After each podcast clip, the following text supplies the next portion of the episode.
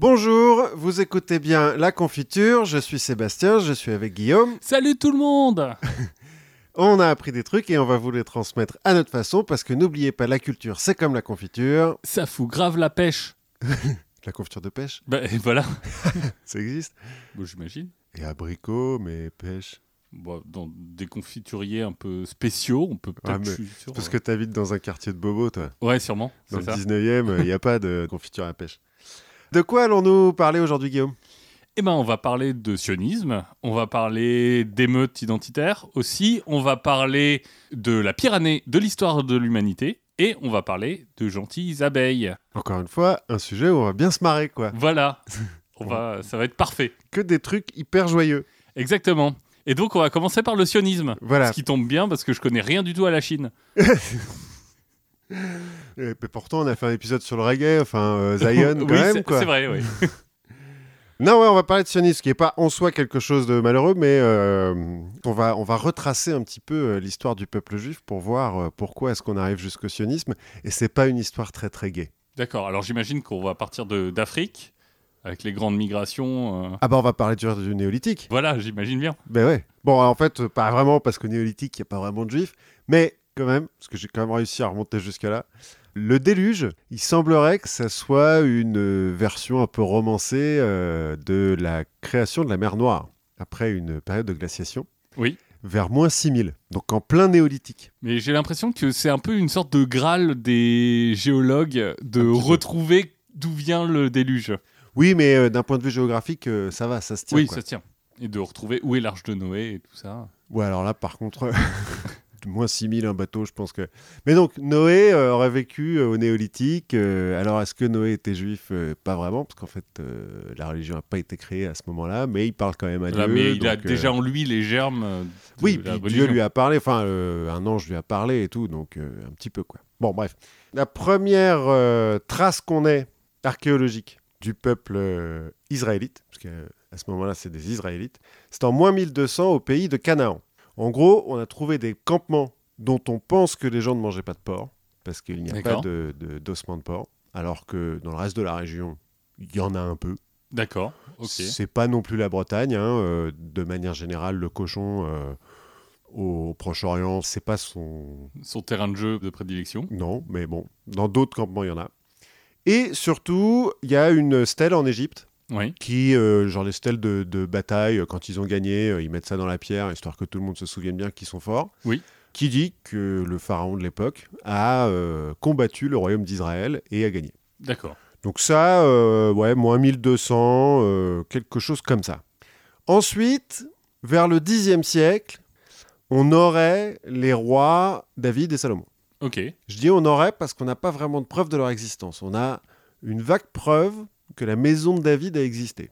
Oui. Puisque sur une autre stèle comme ça, on trouve, une stèle égyptienne d'ailleurs, parce que les Égyptiens sont un petit peu carrés administrativement. On trouve un truc, on a battu le roi du royaume d'Israël, de la maison de David. Donc D'accord. On se dit, ah, David a dû exister. Quoi. Voilà, bon, on ne sait pas exactement lequel David, mais... Bah, le roi David, oui, a priori. L'Exode, Moïse, tout ça... Impossible de retrouver un truc qui est lié avec à cet événement. Voire de la présence d'un peuple juif en Égypte. Alors, plus tard, si. Avant, parce que donc, l'Exode, c'est censé se passer avant David et Salomon. Oui. On a quand même en Égypte présence de peuples qui pourraient être les ancêtres des Israélites au Proche-Orient. D'accord. Mais c'est pas sûr. Là, c'est vraiment de la conjecture, quoi. Parce qu'on n'a pas vraiment de preuves. On verra plus tard qu'il est possible que tout ça ait été un peu inventé pour donner du courage un petit peu aux Juifs quand ils sont exilés à Babylone. Parce que donc, après le règne de Salomon, donc le règne hypothétique de Salomon, là on est sûr, il y a deux royaumes au Proche-Orient, le royaume d'Israël au nord, donc en gros le nord de l'Israël actuel et puis le Liban, et le royaume de Juda au sud, dont la capitale est Jérusalem. D'accord. Ça on est sûr. Ça va donner la Judée. Plus tard, ouais. Mais là, pour l'instant, c'est Juda, J-U-D-A. Ça, on est sûr que ça existait. Alors, dans la Bible, c'est des royaumes florissants et tout, machin. Le temple, il est incroyable. Il y a des palais partout, machin. En vrai, en archéologie, on n'est pas bien sûr que c'était des royaumes vraiment florissants. En fait, on pense que c'était plutôt des provinces de l'Empire assyrien. D'accord. Parce que c'est le moment où les Assyriens ils conquièrent cet endroit-là. D'accord. Endroit où il n'y a pas que des Israélites, hein, parce que même dans ces deux royaumes, il n'y a pas que des Israélites. Il y a les gens qui vivaient avant au pays de Canaan et les Philistins qui sont arrivés par la mer, qui sont un petit peu des envahisseurs, quoi. D'accord. Bon. Pour la suite, là, je vais nommer, enfin, de manière générale, je vais nommer la Terre en fonction de comment elle était nommée à l'époque. Hein. Qu'on ne me tombe pas dessus en disant « Ouais, ça s'appelle Palestine depuis le début de l'humanité. » Non. À ce moment-là, ça s'appelle Pays de Canaan, Royaume d'Israël, Royaume de Juda. Après, oui, ça s'appellera Palestine, on verra. Bref, c'est à ce moment-là qu'on construit le premier temple de Jérusalem, qui va tenir jusqu'à moins 587 et l'invasion des Babyloniens, Nabucodonosor II, qui a un nom bien. Oui, un nom de champagne, quoi. Ouais, un petit peu. Bah, en même temps, Jéroboam et tout, beaucoup de noms de champagne. Mathusalem. Ouais. Donc, Nabucodonosor II, il envahit le royaume de Juda. Ça veut quand même dire que, tu vois, il y en a deux qui ont eu ce nom-là. Ouais. Ah non, mais il y a des noms... C'est un peu long à dire en plus en bouche. Enfin... Ouais, puis il faut voir que à cette époque-là, tu fais pas CTRL-P, quoi. Enfin, le nom de ton roi, il faut que tu te le graves dans la tablette, quoi. Alors que David, tu vois, c'est plus court. Oui, voilà. Déjà, c'est vachement mieux. Donc ouais, le Nabucodonosor, roi de Babylone, il envahit le royaume de Juda. En gros, le royaume d'Israël a plus ou moins disparu, a priori à cause des Assyriens.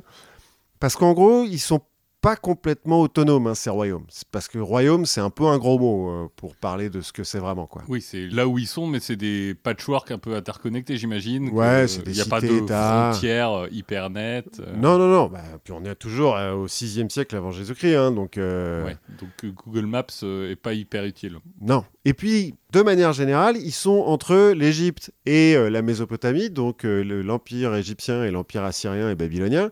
Et ces deux empires se font la guerre au milieu, donc au Proche-Orient, quoi. Oui. Donc, il y a souvent des armées qui passent. Hein. C'était à cette époque-là qu'il y a eu de la guerre au Proche-Orient. Voilà. C'est la seule... Ouais, c'est un peu ce moment-là. Depuis, ça s'est calmé, mais à ce moment-là, c'est vraiment vénère. Donc, ouais, là, ils se font envahir par les Babyloniens qui ramènent à Babylone la classe dominante. De manière générale, les prêtres, les scribes, les marchands un peu riches. D'accord. Et qui laissent sur place les paysans, tous ceux qui ne sont pas dans les villes, quoi. Oui. En gros. Et ceux dont on a besoin pour faire tourner un peu l'économie. Oui, alors j'ai l'impression que Nabucodonosor, il a surtout rasé. Hein. Enfin, Jérusalem, là, typiquement, il le rase. C'est le premier temple qui... Premier temple rasé. Ce qui fait que léger traumatisme dans le peuple juif, enfin, en tout cas, parmi ceux qui sont emmenés à Babylone, donc c'est ce qu'on appelle l'exil hein, dans la Bible.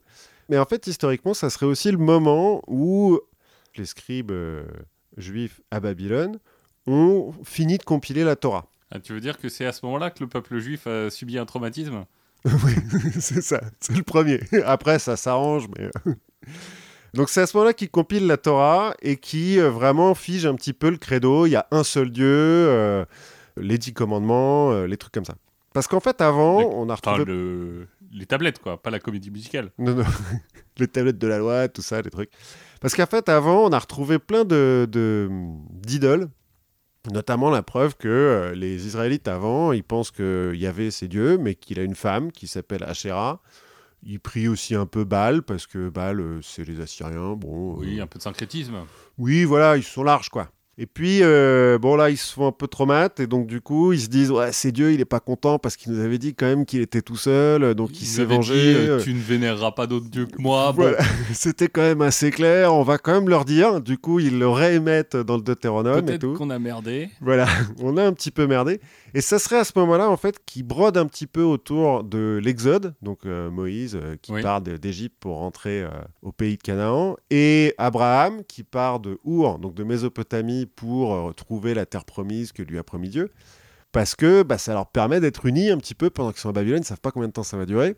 De se forger une identité. Ouais, de se forger une identité, et ça va être un thème important, en fait, dans la religiosité juive, l'idée d'exil et de retour vers la terre promise. D'accord. Ou alors, c'est les archéologues qui ont rien compris, et c'est complètement la vérité. C'est-à-dire qu'il y a vraiment eu Abraham et tout. Oui, c'est possible. On a des hypothèses multiples. Des hypothèses multiples. Peut-être que Moïse a parlé à un buisson qui brûlait. Ça arrive à des gens. Oui, pourquoi pas. Il faut se méfier des buissons. Voilà, on va en reparler dans nos petits sujets. Bref, en fait, ça dure pas très longtemps, cet exil-là. Ils reviennent en 539. parce que le roi des Perses, Cyrus le Grand, rase Babylone. Et puis, il est sympa. En fait, il ne connaît pas les Juifs, donc il leur dit rentrez chez vous, cassez-vous. De toute façon, il n'y a plus de maison. De toute façon, moi, je détruis la ville, donc faites ce que vous voulez, mais voilà. Donc, ils rentrent avec leur Torah. Les Israélites qui sont restés, ils leur disent « Ouais, regardez les gars, c'est bon, maintenant on sait pourquoi, maintenant on n'a qu'un seul Dieu, ça va bien se passer, puis Cyrus le Grand, il est sympa, il nous laisse faire ce qu'on veut et tout, c'est cool. » Il y en a quand même qui vont dire « Non, mais on ne change pas, on reste comme avant, ça va devenir les Samaritains. » D'accord. Et puis ça se passe bien, à peu près, jusqu'en 332, où on a Alexandre le Grand qui arrive et qui rase tout, parce que, bon, c'est le chemin. Oui, voilà. Vers la Perse, c'est le chemin. Alors, il rase tout, pas vraiment, il construit des trucs et tout, machin. Bon, en gros, il prend le contrôle, quoi. Oui. En 164, on a la révolte des Maccabées, on avait déjà un peu parlé, Juda Maccabée, c'est l'un des Avengers du Moyen-Âge, qui va purifier le second temple qui a été reconstruit quand ils sont revenus de Babylone. Oui. Donc, ça va donner Hanouka. Et ça va permettre aux Israélites d'être plus ou moins indépendants, donc de 164 jusqu'à 63, avant Jésus-Christ. D'accord. C'est la dynastie hasmonéenne. C'est plus ou moins le seul moment de toute l'histoire où ils sont indépendants. Pendant un siècle. Parce qu'il y a des moments où ils sont indépendants un an ou deux. Quoi, mais... Bon, et puis peut-être un peu maintenant. Oui, mais de toute l'histoire d'avant. Quoi. En moins 63, ils se tapent un petit peu dessus entre eux. Il y en a un qui appelle les Romains à la rescousse. Bonne idée. Pompée vient à la rescousse, rase tout. Parce que, bon, voilà. Et puis, les Romains, ils font pas dans la demi-mesure. Hein. Quand ils prennent un pays, ils emmènent plein d'esclaves parce que... Voilà, ils colonisent. Ils ramènent plein de gens chez eux pour construire leurs routes et leurs aqueducs. Et des temples, et des... Ouais, alors, Pompée est sympa, ceci dit. Il pille Jérusalem, mais pas le temple. Bon, le temple sera pillé par Crassus quelques années plus tard, mais, oui. Mais lui, au début, pille pas le temple. Mais c'est la première diaspora, en fait, parce qu'en ramenant des prisonniers à Rome...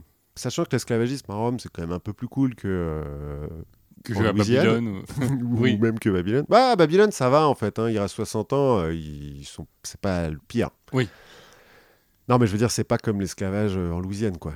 C'est-à-dire qu'à partir du moment où tu as une éducation, déjà, t'es bien traité. Oui. Et puis, non, mais tu as des chances d'être libéré. Tu peux te racheter ta liberté, des trucs comme ça, quoi. Bref, en tout cas, une colonie juive s'installe à Rome. Et puis, un petit peu dans toutes les provinces de Rome. À l'époque de Jésus, plus ou moins, on a des colonies juives partout. Dans l'Empire romain, il y en a un petit peu partout. D'accord. Enfin, des colonies, des communautés. Et qui pratiquent leur religion... Librement, Rome, ils s'en foutent un petit peu. La religion, c'est pas pour leur truc. Hein. Bah, ils sont assez ouverts là-dessus, ils sont tolérants. Ouais, ils sont tolérants. Mais il y a même un truc de plus, c'est qu'à partir de la période d'Alexandre le Grand, il y a ce qu'on appelle des juifs hellénisés, qui ont pris un petit peu de culture grecque, qui en fait se sont un petit peu détendus sur les 450 commandements et tout machin. Et dans un monde où il n'y a que des religions polythéistes, une religion monothéiste, c'est un peu cool. C'est un petit peu comme le bouddhisme maintenant en Occident. Oui.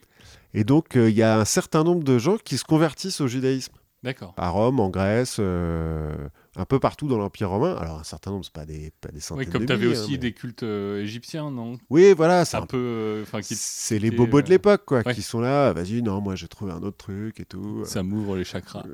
Ouais, voilà, c'est ça. Là, les discussions pendant les orgies. Ouais, c'est ça, tu vois, pour faire des trucs un peu mieux. Épatez, vous aussi. Épatez vos amis en orgie. Convertissez-vous. Sachant qu'à l'époque, c'est plus facile que maintenant de se convertir au judaïsme. Notamment parce que le judaïsme hellénisé est un peu plus, pas laïque, mais ouvert, quoi. Oui. Bref, tout ça fait que la Judée devient une province romaine. D'accord. Ils changent le nom, les Romains aussi, parce que bon, voilà.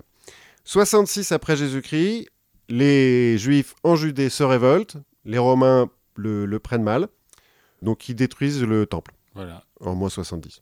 Et c'est le dernier. Et c'est le dernier temple de Jérusalem. C'est la création du judaïsme rabbinique où l'idée n'est plus d'avoir un temple. Maintenant, on a des synagogues. Les synagogues existaient déjà avant. C'est des maisons de... Oui, c'était des annexes du temple. Enfin, des petites représentations du temple. Même pas avant, c'était maisons du peuple. C'est des endroits où ils se rassemblent pour la communauté. Une UMJC, quoi. Ouais, plus ou moins. Et maintenant, c'est là où vit le rabbin. Et c'est là où le rabbin explique la Torah, etc. Et c'est le début de la deuxième diaspora parce que... ils n'ont plus de temple, donc ils n'ont plus de raison de rester à côté de Jérusalem. Oui. Et puis, les Romains, à chaque fois, ils cassent des trucs, hein, quand même. Oui. donc il y a des réfugiés. Donc, il y a... Et puis ils continuent, j'imagine, à faire des esclaves. Et... Ah bah oui, ils sont romains, quoi. Oui. Ils font ce qu'ils veulent. Donc il commence à y avoir d'importantes communautés juives en Égypte, à Alexandrie notamment, en Syrie, dans la Grèce, dans les Balkans et en Espagne, qui est toujours une province romaine. Oui. Mais bon, bah, ils vont le plus loin possible, je sais pas. En Écosse. Moins. Alors, j'ai pas lu. Pour remarquer, c'est vrai qu'à l'époque... Non, pas encore. Oui, non, l'Écosse, c'est après César. Cela, on est en 70, donc on est déjà après César, mais c'est après parce que... Oui. Il va y avoir une autre révolte en 133, 135, et là, c'est Adrien, l'empereur, donc oui. Adrien, typiquement, qui construit un mur en Écosse. Là, il réagit vraiment mal. Adrien, il rase tout. Il vous dit, mais ça vous a pas suffi ? Ouais. Ça fait 3 fois, là. 180 000 morts, 50 villes rasées. Ils rasent Jérusalem, ils reconstruisent une ville romaine dessus et D'accord. ils interdisent aux Juifs de rentrer. Ah oui. Non, il n'est pas content. Ouais. Non, il n'est pas content. Ils appellent ça Aelia Capitolina. Et ils changent le nom du bled aussi, ils appellent ça la Palestine. D'accord. Donc là, ils sont vénères un peu, les Romains. Voilà. Là, il fallait pas pousser. Donc là, c'est quand même un petit peu un moment noir hein, pour le peuple juif, de manière générale. Il en reste, hein, parce que bon, les Romains sont... comment dire ? Ils sont vénères, mais ils ne sont pas systématiques. Voilà, ils ne sont pas systématiques. Ils laissent en fait les petits villages, quoi. Donc oui. Il reste des Juifs en Palestine. Mais il y a la deuxième diaspora augmente, quoi. Il y a de plus en plus de réfugiés vers l'Égypte, vers les autres provinces romaines. Là-dessus, les Romains, que les mecs soient juifs, ils s'en foutent. Bah, tant qu'ils payent. Voilà, tant que c'est des bons citoyens et qu'ils ne se révoltent pas, vous pouvez être juif si vous voulez, ça, c'est pas notre problème. Surtout que la chrétienté commence à monter, au début, les chrétiens, c'est des juifs. Hein, et, Oui, je pense qu'on ne fait pas vraiment la différence. Non, ils sont là, ouais, d'accord. Vous avez un dieu unique, ouais, si vous voulez, on s'en fout. Bref, ensuite, quand l'Empire romain se sépare, l'Empire byzantin, il est moins cool. Parce que l'Empire byzantin, il est vraiment chrétien et il force un petit peu les Juifs à se convertir. Oui, et puis les chrétiens de l'époque ont quelques a priori sur les Juifs. Alors, de manière générale, les chrétiens, pendant très longtemps, vont avoir des gros a priori sur les Juifs. On verra qu'au XVIIIe siècle, XIXe siècle, ils vont changer d'avis d'un coup. En mode, c'est vous qui avez tué Jésus, quoi. Ouais, mais alors, c'est pas encore là. Là, on est dans le 3e, 4e siècle, 5e siècle. Là, pour l'instant, c'est surtout convertissez-vous, elle est vachement mieux, notre religion. Oui, c'est encore la compétition pour être la religion monothéiste dominante. Ouais. Dominante. Et même si quand tu as converti l'empereur, c'est un peu plus simple. Ouais, voilà. Tu as 2 empereurs, un toi, bon, c'est quand même pas mal. Et en fait, il y en a plein, des juifs qui se convertissent, parce qu'au début, il n'y a pas beaucoup de différence, quoi. Oui. 634, conquête de la Palestine par les Arabes, aidés par les juifs qui sont sur place. Parce qu'en fait, comme Byzance a une petite tendance à les oppresser, hein, quand même, ils n'ont toujours pas le droit de rentrer à Jérusalem. Bon, c'est pas non plus la fête. Quand les Arabes arrivent, ils font si vous voulez, rentrez. Allez-y. Sachant que dans les armées de Mahomet, il y a déjà des Juifs. Oui. Pourquoi pas, quoi. Et ils ont raison, parce que les Arabes, ils sont plus sympas. Ils les laissent rentrer à Jérusalem, notamment, et puis ils les protègent tant qu'ils payent la taxe qui va avec le statut de dhimmi. Oui. En gros, à l'époque, dans tous les pays musulmans, les croyants de la religion du livre, donc juifs et chrétiens, sont protégés. On n'a pas le droit de les forcer à se convertir, on ne les bute pas pour leur religion. Par contre, il faut qu'ils payent une taxe. Puis de temps en temps, ils ont un costume spécial. Et puis Mahomet va en profiter pour triper un peu à Jérusalem. Du coup, monte du temple, on construit un joli truc. C'est à partir c'est là où il part visiter le ciel. Moi, je crois que c'est depuis le mont du... Enfin, la mosquée est autour de la pierre qu'il a touchée pour monter au ciel, se balader, découvrir un peu, puis revenir. Ouais, il y a un truc comme ça. Je crois que c'est ça. Je connais pas bien les détails. Mais bon, en gros, c'est à cet endroit-là. Bon, comme par hasard, c'est à l'endroit où les Byzantins ont construit l'église où il y a le tombeau du Christ. Enfin bon. Oui. Et puis, c'est sur les ruines du temple de Jérusalem. Oui, exactement. Bon, peut-être qu'il y a un truc à cet endroit-là, tu vois, une énergie... Il faudra demander à la prochaine orgie, il faudra qu'on demande. Bah écoute, moi qui suis allé à Jérusalem, j'étais hyper déçu. En termes d'énergie, je m'attendais à un truc mystique fou et non. Pas tant que ça. Non, mais on mange bien. Oui, sûrement. Bref, les Arabes vont se répandre en Afrique du Nord jusqu'en Espagne, ce qui fait qu'ils sont bien accueillis par les communautés juives, moins par les chrétiens, mais par les juifs ça va, parce que bon, ça change pas grand-chose. Oui. Dans l'Afrique... Change de propriétaire, quoi. Oui, plus ou moins. Dans l'Afrique du Nord et en Espagne, les communautés juives vont pas mal prospérer. Surtout en Espagne. Au point qu'il va y avoir vraiment une une culture judéo-espagnole qui va un peu se répandre vers la France et tout machin. Au 11e au 13e siècle... C'est là où on commence à avoir des Ashkénazes et des Séfarades ou c'est... C'est là où on commence à avoir des Séfarades, parce que Séfarades, donc c'est juif espagnol. Oui. Pas les Ashkénazes. Les Ashkénazes, ça vient un peu plus tard. D'accord. 11e, 13e siècle, croisades, donc à nouveau un peu le bordel en Palestine. Typiquement, quand les croisés prennent Jérusalem en 1099, bah, ils enferment tous les juifs dans un bâtiment et ils le crament. Facile. Pas cool. Et ils interdisent à nouveau aux juifs de rentrer dans Jérusalem. On ne sait pas pourquoi, parce que... Surtout qu'il n'y en a pas énormément, hein. À l'époque, il y en a quelques dizaines de milliers, mais à peine, quoi. Enfin, c'est ceux qui sont restés. Oui, et puis c'est pas eux qui tiennent la ville. Non, mais... Mais bon, il faut bien trouver quelqu'un sur qui taper. Voilà. Ils étaient là, bon... Quand Saladin reprend Jérusalem, ils ont de nouveau le droit de rentrer, entre 1187 et 1229. Après, bah, de nouveau, plus le droit. Enfin, c'est un peu le bordel. Mais paradoxalement, ça permet à des Juifs européens de revenir en Palestine. D'accord. Soit pour faire un pèlerinage à Jérusalem et repartir, parce qu'ils arrivent, ils voient que c'est quand même vachement la guerre. Et oui. Ils disent, il fait chaud, bon, il y a de la poussière et tout, puis il n'y a pas le tout à l'égout, on va peut-être rentrer. Soit pour vraiment s'y installer. Il y a même des, pas vraiment des croisades, mais des mecs qui essayent de partir en grande communauté, bon, qui n'y arrive pas parce que en chemin, voilà. Mais il y a un petit mouvement, quoi, de retour vers la Palestine grâce aux croisades. Après les croisades, fin du XIIIe siècle, dans la domination des Mamelouks, qui sont de nouveau donc des musulmans, ça se passe pas trop mal. Globalement, ça se passe mieux avec les musulmans qu'avec les chrétiens. À cette époque-là, ouais. En Palestine, en tout cas, ça se passe pas trop mal. En Europe, en revanche, XIIIe siècle, peste noire. Bon, bah, la peste noire, elle s'en fout, hein, elle touche tout le monde. Oui, mais bon, faut trouver un bouc émissaire quand même. Voilà, faut trouver un bouc émissaire et les Juifs s'en prennent plein la gueule, hein, quand même. Je viens de le relire, là, il n'y a pas longtemps, à Bâle, par exemple, il y a toute la communauté qui se fait cramer. Voilà. Alors que, bon, a priori, ils y sont pour rien, hein, quand même. Porter des masques et tout. Ouais, mais c'est les masques en pointe, là. Oui. Tu vois, ça perturbe. Tu connais l'histoire des masques en pointe. Ouais, il y a des trucs au fond. Hein, ouais, c'est que tu mets du camphre et des... Enfin... Et de la menthe ou... Ouais, c'est ça, des trucs qui tuent les microbes, quoi, globalement. Enfin, tu penses... Ils sont censés tuer les microbes. Ils sont censés, mais qui marchent un peu, quand même. Qui marchent bien pour la mauvaise haleine, par contre. Oui, bah, oui. Bah ça va avec le fait d'avoir 2 mètres entre eux. Donc, XIIIe siècle, XIVe siècle, les Juifs se font expulser d'Angleterre en 1290, de France en 1306 et en 1394, d'Allemagne au XIVe et au XVe siècle.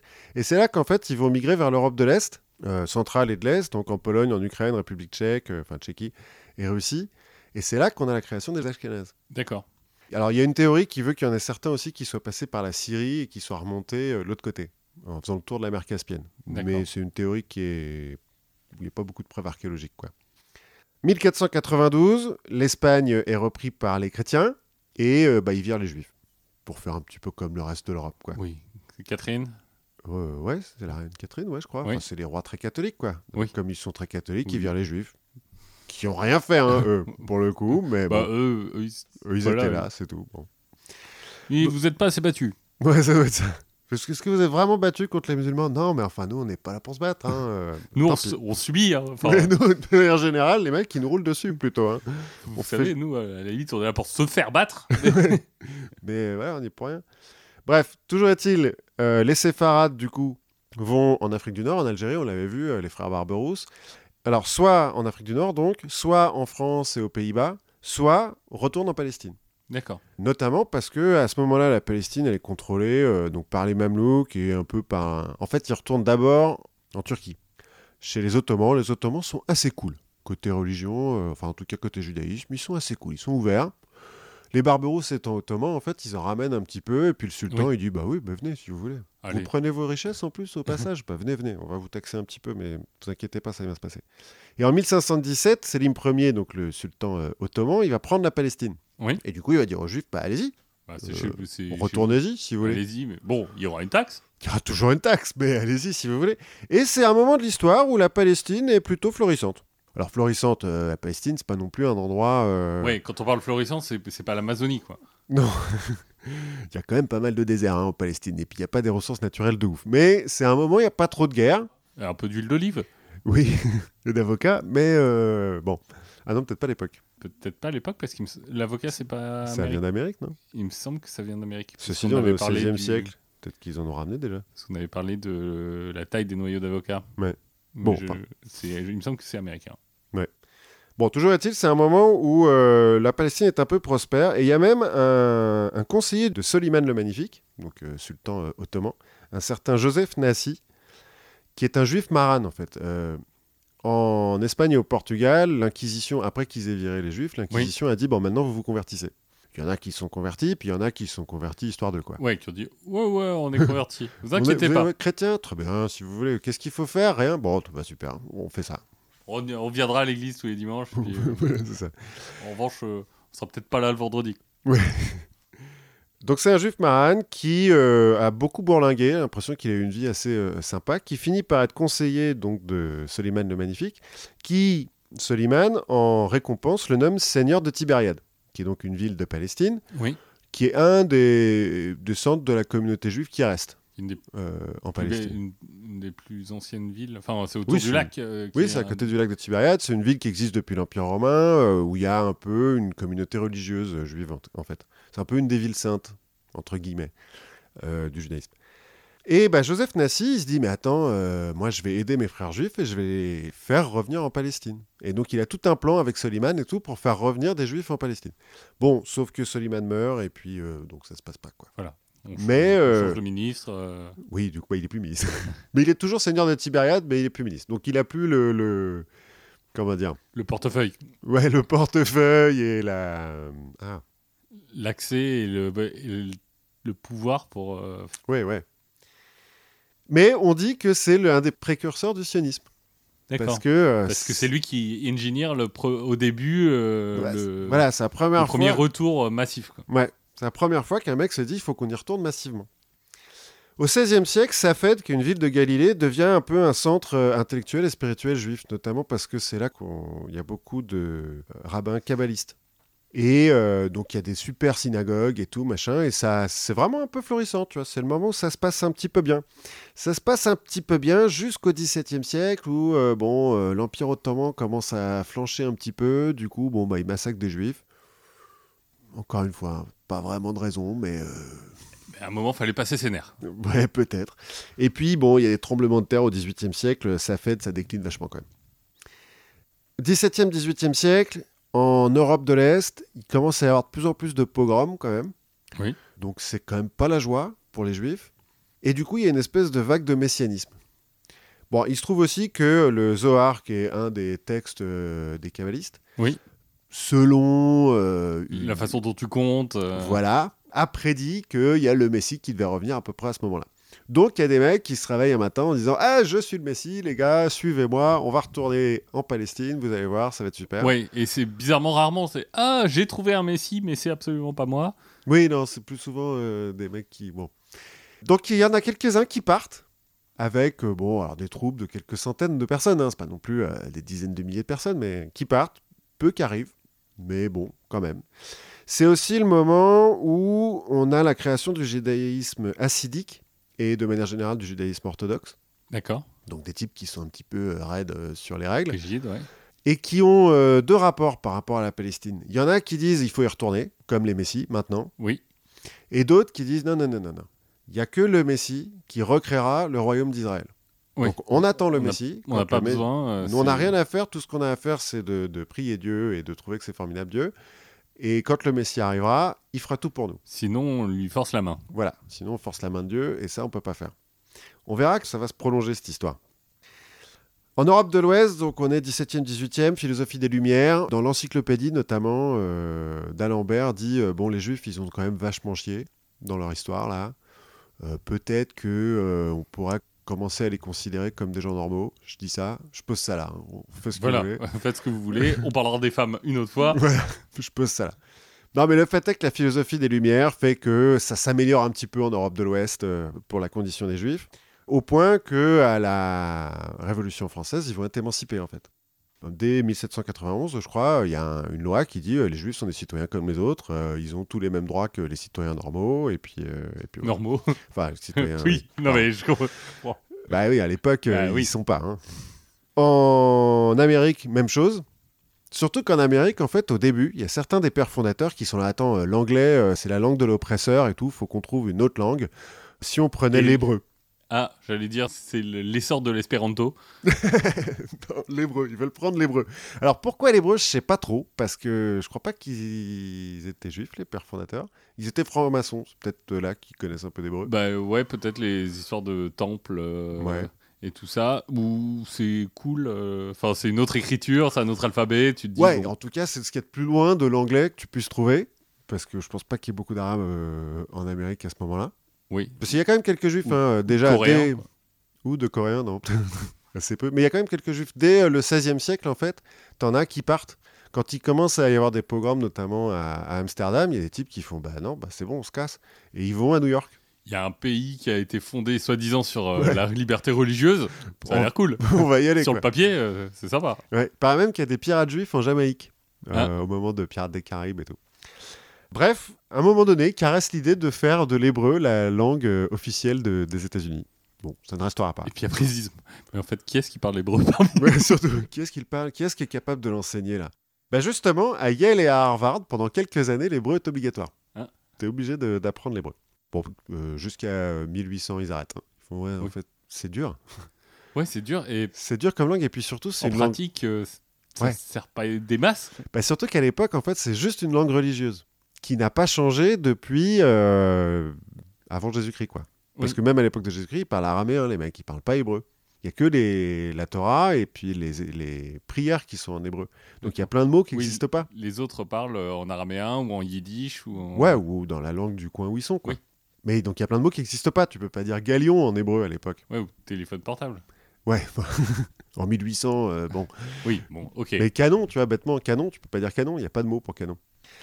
On verra, c'est un truc... en revanche, je pense que persécution, tu peux le dire. Oui, ça... J'imagine que... Ouais, et puis comme ils sont vachement persécutés, les Américains, quand même. C'est ça, hein, vraiment, ils ont un petit côté où ils se disent « Ah, on est les nouveaux juifs et tout, on se fait persécuter, c'est horrible. » Alors que bon, ça va quand même pour eux. Donc tout ce mouvement-là, les Lumières, les deux révolutions aux États-Unis et en France, ça lance au sein du peuple juif un courant d'émancipation. Où en fait, ils se disent « Hey, si ça continue comme ça... les mecs, ils vont devenir intelligents, ils vont arrêter de nous cramer pour rien, et on va pouvoir, prospérer normalement, et se mêler au reste de la société. » Tiens ma bière. Ça se passe un petit peu quand même, hein. En France, en Angleterre, ils arrivent effectivement à prospérer, il y en a même certains qui deviennent assez riches, la famille Rothschild notamment, dont on reparlera un peu plus tard.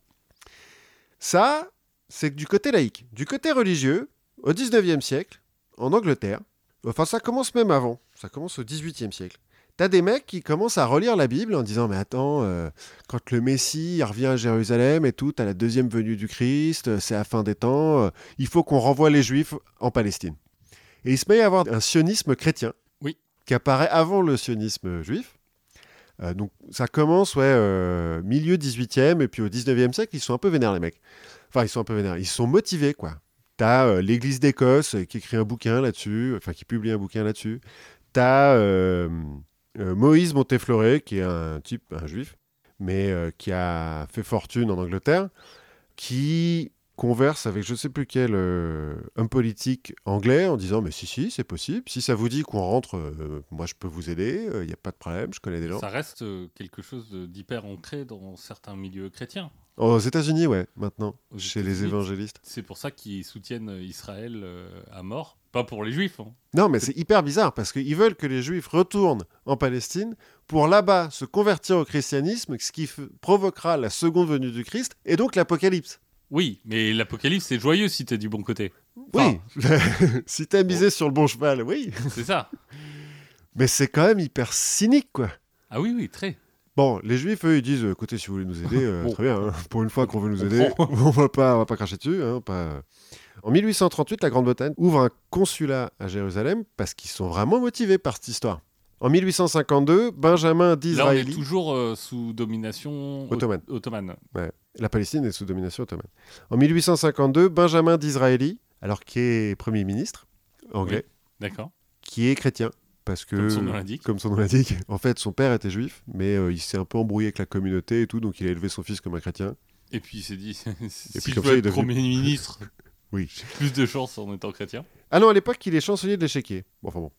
Et il prépare un vrai plan. Genre, ils financent un plan et tout, Ok, d'accord, il nous faut tant de bateaux, on peut ramener tant de mecs à chaque fois, machin. Bon, ça marche pas complètement. En 1877, quand il est Premier ministre, dans un article, il prédit que dans 50 ans, il y aura 1 million de Juifs en Palestine sous administration britannique. Il s'est trompé de quelques années, mais... Il était pas loin. 1848, Printemps des peuples en Europe. En fait, on a une vague de nationalisme pour virer les rois, les empereurs, les trucs comme ça, et puis avoir des pays, des vrais pays, notamment en Allemagne, en Italie, en Belgique, tous ces pays qui sont des petits bouts de principautés où tout le monde se fait la guerre pour rien, parce qu'un mec s'est coupé une main, des trucs comme ça. Oui.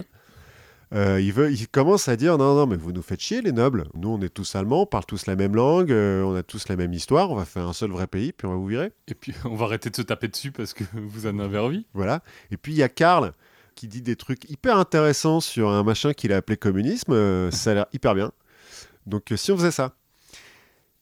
Et bah, les juifs qui sont dans ces pays-là, Karl Marx lui-même est juif, mais commencent à se dire mais attends, nous aussi on parle la même langue, on a la même histoire, on a la même culture, peut-être être un peuple. Voilà, qui à un moment donné où ça ressemble un petit peu tout ça.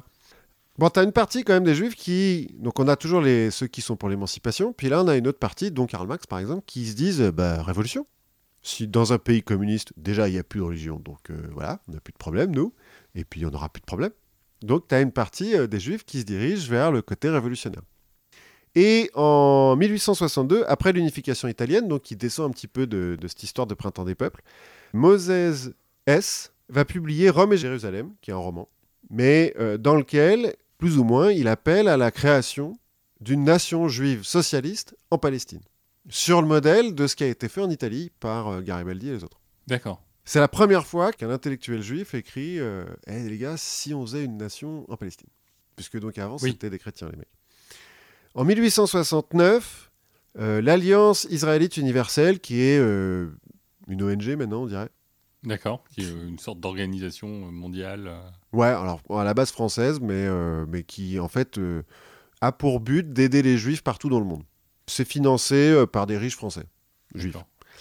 Et ils vont fonder en 1869 une école agricole à Rafah, donc en Palestine. C'est la première... colonie, entre gros guillemets, qui est créée en Palestine par des juifs européens. Alors, je dis entre gros guillemets parce que c'est une école, pas vraiment une colonie. Oui.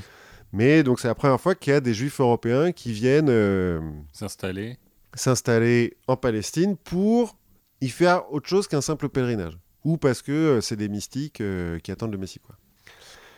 Bon, après, l'Alliance israélite universelle ne va pas s'allier aux sionistes parce que...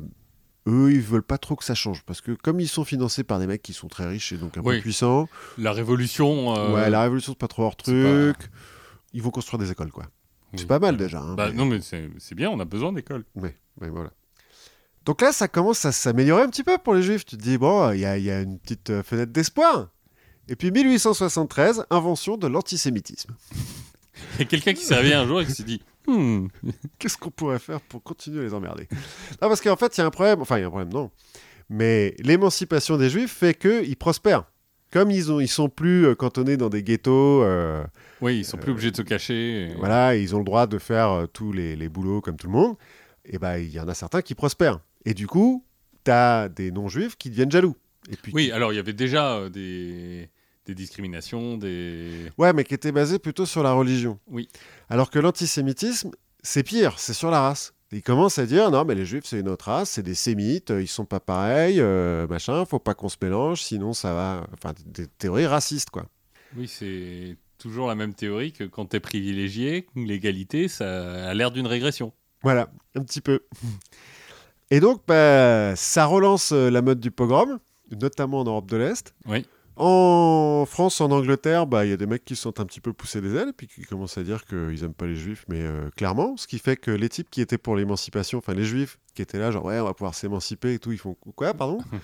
Comment attends. Ça vous nous aimez plus? Mais alors, c'est plus Jésus, vous en foutez maintenant, d'accord. Bon, je sais plus à quelle époque c'est, mais t'as des journaux, c'est pas pendant, je crois que c'est pas pendant la guerre, hein, mais t'as des journaux genre La Croix, qui s'auto-sous-titrait le journal le plus anti-juif de France. Ah oui, moi j'ai vu une photo là sur le truc où t'as un truc, librairie antisémite. en gros, sur une façade dans une rue de Paris. Donc là, au 19e siècle, fin 19e. Tu fais, ah ouais, d'accord, bon, bah... Autre temps, autre mœurs. Ça doit être ça, écoutez... Il faut mettre les choses dans leur... Il faut contextualiser un peu tout ça. Ouais, je sais pas, mais enfin bon, du coup... Bah, les Juifs, ils recommencent à se dire, tant, c'était quoi cette histoire-là ? Ça commençait à se passer bien, ça se passe plus bien. Dans les pays de l'Est, en Russie notamment, dans l'Empire russe, en fait, depuis 1791, les Russes, ils sont dans ce qu'ils ont appelé la zone de résidence. C'est-à-dire qu'ils n'ont pas le droit de s'installer en Russie. Genre à Moscou, Saint-Pétersbourg et tout, ils n'ont pas le droit de s'installer. Ils sont obligés de rester dans les pays baltes, en Pologne, en Ukraine, en Biélorussie. Ce qui fait que, bah, à force, la concentration augmente un petit peu. Des Juifs, de la concentration dans la population, quoi. Et donc, quand ils s'émancipent, bah, les autres sont d'autant plus jaloux et donc d'autant plus de pogroms. Cool. 1881, il y a des pogroms particulièrement sanglants qui font suite à l'assassinat d'Alexandre II, le tsar. Oui. Assassiné par des nihilistes qui ne sont pas juifs, mais bon, ça n'a jamais arrêté personne. Voilà. Commence à comprendre un petit peu le... De toute façon, quand il y a un mouvement que tu n'aimes pas, il y a des juifs. Ouais, plus ou moins. Enfin, c'est un peu ce que tu nous racontais la dernière fois sur les foules qui pètent des câbles, quoi. C'est ça. Parce que Alexandre II, il se fait assassiner, je sais plus trop où, en Russie, ben, un mec qui lui lance une bombe. Et à 300 ou 500 km de là, en Pologne, des juifs qui n'ont rien demandé, ils se font lyncher en pleine rue, quoi. Oui. Va savoir. Toujours est-il, Léon Pinsker, qui est un médecin juif polonais, va publier « Auto-émancipation ». Une brochure dans laquelle il dit que l'émancipation tout seul, ça ne marchera pas, il faut qu'on la fasse nous-mêmes. Nous, juifs, il faut qu'on la fasse nous-mêmes. Parce que la judéophobie, selon lui, c'est lui qui n'utilise pas le mot antisémitisme, ne fera qu'augmenter avec l'émancipation donnée par les nations. Oui, parce que antisémitisme, que c'est un critère racial, je ne sais pas si lui se sent sémite, quoi. Ouais, en plus, il est ashkénaze, lui, pour le coup, c'est l'Europe de l'Est. Oui, alors, certes, si on reprend toute ton histoire, ça vient... Oui, ils viennent tous... Du même endroit, mais j'imagine qu'après plusieurs siècles passés en Pologne, ouais. Ton sang du désert... il est un peu dilué. Il est un peu refroidi. Certes. Et puis, il parle yiddish, en fait, il parle plus hébreu. Ouais. Bah, il parle pas hébreu, mais... Oui, pour le coup, oui. Non, mais je crois que même leurs prières sont en yiddish. D'accord. Enfin, selon les communautés, ça change un petit peu. Toujours est-il, Pinsker va fonder une association qui s'appelle les Amants de Sion, qui est en fait un réseau d'associations un peu partout en Europe de l'Est jusqu'en Allemagne, qui, grâce à l'aide du baron Edmond de Rothschild, qui est français, mais bon, va se mettre à acheter des terres en Palestine pour y envoyer des fermiers. Et les Amants de Sion, rien à voir avec le prieuré, qui est une... Alors, le prieuré de Sion, c'est un brûlot antisémite. On en avait parlé. Ouais. Non, bah, les Amants de Sion, alors en fait, il y a un nom en hébreu, mais je prononce très mal l'hébreu, donc je préférais prendre le mot français. Non, bah, c'est l'amicale des amis de Palestine, quoi. Oui. Et donc, ils commencent à envoyer des mecs là-bas. C'est ce qu'on va appeler la première Alia. Alia, ça veut dire... le retour en Israël. Voilà. Qui va durer de 1882 à 1897. Ça concerne environ 10 000 personnes. Les premiers, quand ils arrivent, c'est des types qui viennent de Pologne, ils arrivent en plein désert pour créer des fermes, ça marche pas super, hein. Il y en a pas mal qui repartent.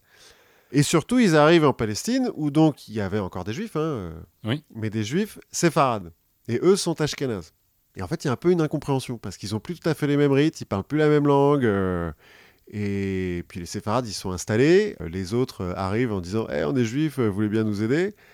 Bah, on te connaît pas, donc je sais pas, t'es qui ? Enfin, bon, ça se passe pas hyper bien, mais bon, il y a que 10 000 personnes, ça va, c'est pas non plus... Bon, ceci dit, les séfarades, ils sont que 25 000, hein, c'est pas non plus... Enfin, voilà. Oui, ils ont pas peur de se faire grand remplacer, quoi. Non, à ce moment-là, ça reste des grosses minorités, quand même. 1890, Nathan Birnbaum, un Autrichien, va créer une revue, Auto-émancipation, dans laquelle il va être le premier à utiliser le terme de sionisme.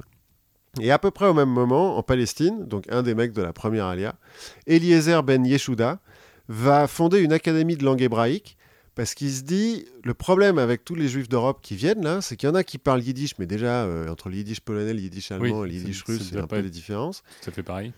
Et puis ceux qui viennent d'Angleterre, de France ou quoi, eux, ils parlent même pas yiddish, donc il nous faut une langue commune, et puis notre langue, c'est l'hébreu, en fait. Et donc, il va travailler à moderniser l'hébreu. Pour pouvoir dire Galion et Canon, notamment, et faire de l'hébreu la langue du sionisme. Il va vraiment inventer des mots. Et il va reprendre la prononciation des séfarades qui, alors selon lui, est plus proche de la prononciation originelle. Selon lui, en fait, il n'y a pas vraiment de preuve de ça, mais... Ouais, il y a peut-être peut-être que lui était séfarade. Non, lui, il est ashkénaze. Oui, il vient de Russie, je crois. D'accord. Et il va faire le premier dictionnaire d'hébreu moderne en 1901. Ça a vachement participé, en fait, au fait que... leur idée de nationalisme, en fait, de nation, il faut avoir la même langue, etc. 1895, Théodore Herzl, enfin, il faut quand même qu'on en parle. Oui, un peu. Donc c'est un Hongrois, qui est correspondant en France à l'époque, et pendant l'affaire Dreyfus, il se dit, ouais, mais en fait, même en France, les premiers à avoir émancipé les Juifs, l'antisémitisme, il est rampant, il est partout. On est foutus, c'est pas... Même en France, ils vont finir par nous pourrir. Et donc, il écrit « L'État des Juifs », un livre dans lequel il appelle à la création d'un État indépendant pour les Juifs. Et il définit le sionisme, donc il reprend le mot de sionisme et il le définit. Il dit « Il existe un peuple juif, c'est indéniable. Son assimilation parmi d'autres peuples est impossible. » Ça fait 2000 ans qu'on essaie. Ça fait mal. Non, mais ça fait 2000 ans qu'on essaye, clairement ça marche pas. Donc il nous faut un État à nous. Ok, ça commence à marcher. Et puis surtout Théodore Herzl, au début... il vend un peu de son bouquin parmi les intellectuels juifs, mais Théodore Herzl, c'est un type qui a de la volonté et qui est prêt à enfoncer des portes. En 1897, à Bâle, il va fonder le premier congrès sioniste mondial. Le premier, ils sont 250, les mecs. Hein. Ça fait hyper complotiste, mais en fait... Non, c'est comme ça que ça s'appelle, quoi. Ah oui, non, mais je sais bien. C'est un truc, c'est nos cerveaux qui ont été pollués par... Ouais, grave. Mais en fait, c'est juste une conférence, quoi. Pendant 3 jours, les mecs, ils se rassemblent et puis ils disent, bon, qu'est-ce qu'on fait, quoi. Et donc, au début, ils sont 250, t'as des intellectuels, surtout. Ils créent l'Organisation sioniste mondiale. Encore une fois, ça fait un petit peu... Mais c'est juste... l'organisation qui va faire les congrès, parce qu'ils vont faire un congrès par an au début, puis ensuite tous les 2 ans, puis bon, il va y en avoir 29 quand même en tout des congrès. Et il devient président de l'Organisation sioniste mondiale. Et en fait, c'est un diplomate dans la Herzl. À la base, il est médecin, mais bon. Et il va rencontrer donc Edmond Rothschild et Maurice de Hirsch, qui est un autre milliardaire juif allemand, je crois, pour financer l'organisation, acheter des terres, notamment en Palestine, et puis permettre de faire les congrès, d'aller rencontrer un petit peu du monde. Et Herzl, il va rencontrer le Kaiser Guillaume II, il va rencontrer le pape Pie X, il va rencontrer le roi d'Italie Victor Emmanuel II, pour essayer de leur dire, bon alors, comment ça se passe ? Comment vous pouvez nous aider ? Parce qu'en fait, il y en a un certain nombre de ces rois-là qui veulent se débarrasser des Juifs aussi, hein, donc tant qu'à faire... Mais après, tu vois, d'un point de vue d'un dirigeant, je me demande pourquoi est-ce qu'ils veulent se débarrasser des Juifs ? Je sais pas. Parce que, en fait, si tu réfléchis... c'est très dommage pour eux, mais ça te fait une sorte de soupape de pression, ça te fait un bouc émissaire qui n'est pas assez nombreux de toute façon pour avoir une vraie incidence sur ta politique. Pour un dirigeant très cynique, effectivement. De façon très cynique, tu te dis, c'est très bien. Ouais, c'est peut-être le calcul qu'ils ont fait, parce qu'en pratique, ils ne l'ont pas beaucoup aidé, hein, Herzl. Oui. Après, tu peux dire que tu veux qu'ils s'en aillent et ne pas faire en sorte que ça ne se passe pas. Ouais, quand j'ai dit qu'ils se font expulser au Moyen-Âge, ce qui est marrant, c'est qu'en fait, ils se font expulser, mais pas tous. C'est-à-dire qu'à chaque fois, on en garde un peu. Alors, on regarde ceux qu'on aime bien, ceux qui sont musiciens, ou, je sais pas, qui sont un petit peu riches, ou qui ont épousé notre belle-fille, des trucs comme ça. Mais à chaque fois, on en garde un petit peu. Ils sont pas expulsés entièrement. Peut-être qu'en Espagne, où ils sont expulsés entièrement. Mais... Bon, bref, en 1901, Théodore Herzl il va rencontrer le sultan ottoman Abdulhamid II, puisque c'est toujours lui qui gère la Palestine, officiellement, en lui disant, écoutez, donnez-nous la Palestine, à nous les Juifs, et on rembourse les dettes de l'Empire. Parce que c'est la même année où ils ont créé le Fonds National Juif, qu'ils ont beaucoup de donateurs, et notamment Rothschild et les autres qui ont quand même les épaules solides. Et donc ils leur disent, voilà, on vous rembourse la dette, vous nous donnez la Palestine. Le sultan, il dit non. L'histoire aurait été complètement différente si ce sultan, à ce moment-là, s'était dit « Pourquoi pas ?» Et puis après, je les envahirais de toute façon. Oui, peut-être que je les enverrai plus tard, mais... Non, mais tu vois, l'Empire ottoman a la logistique pour déplacer des gens, pour amener des Juifs jusqu'en Palestine, et s'il le faut, déplacer des musulmans hors de Palestine, des musulmans et des chrétiens d'ailleurs, parce que des chrétiens, c'est là-bas. Ça aurait pu complètement changer. Surtout quand, s'il remboursait la dette, en plus les autres, il avait plein de pognon pour faire bouger les choses. Bon, ça, c'est pas fait. Et donc, un des soucis avec ce que fait Herzl et les sionistes à cette époque-là, c'est que c'est des Européens, finalement. Quand il va voir Guillaume II, le gouvernement anglais, le gouvernement français, il essaye de vendre une colonisation de peuplement. Il dit hey, regardez, on va faire comme en Algérie. On y va, nous, Européens, civilisés, tout ça. On va construire des chemins de fer, des écoles, des banques, etc. Et puis, on vous paiera une taxe. Et comme ça, vous n'êtes pas obligés d'envoyer des gens à vous. Oui. Ça fait un petit peu son chemin, au point que, en 1903, alors après, il y a des programmes en Russie à nouveau en 1903. Il y a un petit peu l'opinion publique mondiale qui fait « Oulala, quand même, les Russes, c'est pas bien et tout, les pauvres Juifs, quand même, ils en prennent plein la gueule. » Et du coup, le gouvernement anglais dit « Ok, vous savez quoi? Vous voulez coloniser un truc, ça tombe bien. On vous propose l'Ouganda. Qu'est-ce que vous en dites ?» Le congrès sioniste dit « Bon, pour une fois qu'ils nous proposent un truc, on va pas refuser d'un coup. » Quoi. On va quand même... mieux que rien. Voilà, on va quand même aller voir. Parce que, bon, nous, on préfère la Palestine, mais pourquoi pas, quoi, l'Ouganda. Donc, ils y vont. On leur propose un endroit, un haut plateau, où c'est un peu tempéré et tout. Bon, il y a deux problèmes. Un, c'est déjà peuplé. Il y a des Maasai.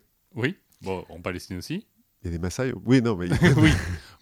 Non, mais alors, pour le coup, le choc des cultures, je pense... Le choc culturel est... peut-être un peu plus grand. Puis bon, la nature veut te tuer quand même. Hein, donc oui. Ouganda, c'est le Kenya actuel. Il y a des lions, des serpents et des trucs comme ça. Et les mecs, ils font « Bah non !»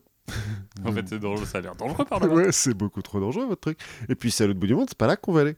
Donc, ils refusent. En 1905, ils refusent. Et c'est le 7e congrès sioniste. Il dit « Non, non, non. C'est la Palestine ou rien. » Oh, ok, bon. C'est Joseph Chamberlain qui leur avait proposé ça. Le père du Chamberlain qui trouvait que Hitler n'était pas si dangereux que ça. D'accord. Rien à voir avec le joueur de basket, alors. Je ne crois pas. Mais alors, peut-être. Je sais pas, moi, la famille Chamberlain a bah peut-être... Oui, peut-être que, hop, ils ont donné l'un des plus grands joueurs de basket de tous les temps. Donc, En même temps qu'un des plus mauvais premiers ministres d'Angleterre, je veux dire, ça arrive. Herzl, il va mourir en 1904, et à ce moment-là, en fait, on a, au sein du sionisme, donc le sioniste politique qui continue à faire la tournée des diplomates pour essayer de trouver une solution diplomatique, un peu plus à gauche, politiquement, ce qu'on appelle le sionisme pratique, qui est dirigé par un certain Chaim Weizmann, dont on va reparler, qui en gros dit « bah on va pas attendre, en fait on va y aller, hein, on a de quoi s'acheter un bateau, enfin au moins un ticket pour y aller. » Oui, on n'est pas obligé de le faire en masse, organiser, machin. Ouais, allons-y petit à petit, quoi. Et puis au bout d'un moment, au moins ceux qui sont là-bas, ils seront sauvés, et puis voilà. Donc ça, c'est le sionisme pratique. Et on a au sein des socialistes, des types qui disent « Bon, la révolution, ça n'a pas l'air de venir en Europe, on va la faire là-bas. » Et donc, c'est les sionismes travaillistes, qui sont marxistes au début, qui partent aussi en Palestine d'eux-mêmes. C'est la deuxième alia. Ça comprend 40 000 juifs, en gros, de Palestine, surtout des Russes, donc qui fuient les pogroms du début du XXe siècle. En 1909, du coup, on a la fondation de Tel Aviv et du premier kibbutz. D'accord. Les kibbutz étant des fermes collectivistes. Ouais, un peu comme des kolkhozes. Le problème des kibbutz, c'est que c'est vachement fermé sur soi-même. Et donc, ça refuse les gens de l'extérieur. Oui, oui, pour avoir un truc collectiviste, en fait, il faut que ta collectivité, tu saches qui c'est. Ouais, voilà, c'est ça. Et puis, ça marche en circuit fermé, quoi. Ce qui pose un petit peu des problèmes avec les gens du coin qui sont là, genre, bon, attendez, vous prenez des terres, ok, ça marche bien, votre truc, vous voulez pas nous vendre un peu de ce que vous faites? Non. Alors, vous voulez pas nous employer parce que nous, on n'a pas de boulot? Non. Ok, cool. Merci les gars, super. Sachant que parmi les sionismes pratiques, donc j'étais dit que c'était un peu plus à gauche, il y a aussi des mecs qui sont quand même franchement capitalistes, qui ont le côté dont je disais le petit biais colonialiste. Oui. Ils arrivent, ils achètent des terres, ils construisent des belles baraques, et puis ils emploient des indigènes, enfin des gens du coin, qu'ils soient arabes ou juifs, hein, d'ailleurs, ashkénazes ou... Pour que dalle. Séfarades, pardon, ou musulmans. Pour pas grand-chose, et ils les font travailler à leur place. Pareil, ça se passe pas hyper bien, du coup, avec la population locale. Donc là, on est à la veille de la Première Guerre mondiale, et le sionisme, en fait, est encore minoritaire parmi les Juifs d'Europe, parce qu'il y a encore des gens qui croient à l'émancipation, il y a encore des mecs qui croient à la Révolution, puis d'ailleurs, ils vont avoir plus ou moins raison en Russie. Et puis, chez les orthodoxes, on continue à dire « Non, non, non, c'est le Messie qui doit faire, on bouge pas. » Mais ça commence... a avancé, et en Palestine, les Ashkénazes commencent à être majoritaires par rapport aux Séfarades, puisque c'est surtout des Ashkénazes qui viennent quand même.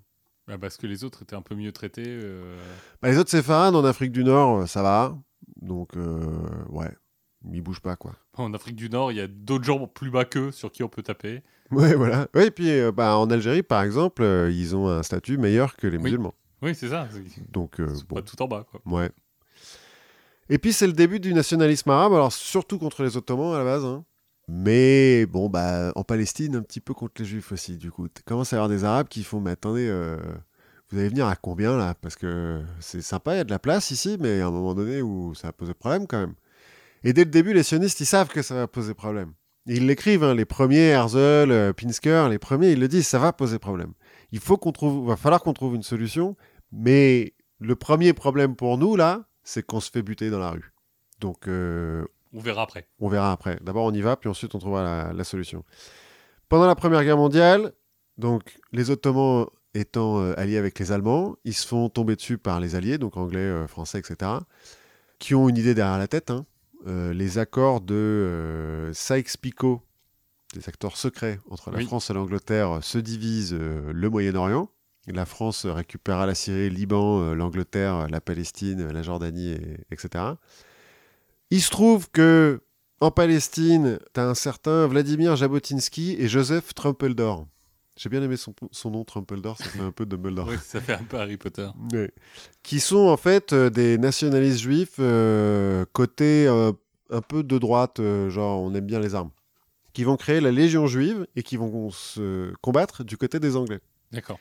Et au même moment, en Angleterre, Chaim Weizmann, le mec du sionisme pratique, qui est chimiste aussi dans la vie réelle, va inventer un procédé pour synthétiser l'acétone, rapidement et en grande quantité. Ah, c'est pratique pour retirer les vernis à ongles. Ouais, et puis pour faire de la cordite aussi, qui est un explosif qu'on met dans les obus. Et il va donner ça au gouvernement anglais en disant « Ah, je vous le donne, c'est gratos, les gars. Allez. Faites-en ce que vous voulez. » Bon, je peux avoir une réunion, par contre. Et grâce à ces deux trucs-là, en novembre 1917, Lord Balfour, qui est ministre des Affaires étrangères à l'époque, va publier une lettre ouverte, la déclaration Balfour, dans laquelle il dit que la couronne envisage favorablement la création d'un foyer national juif en Palestine.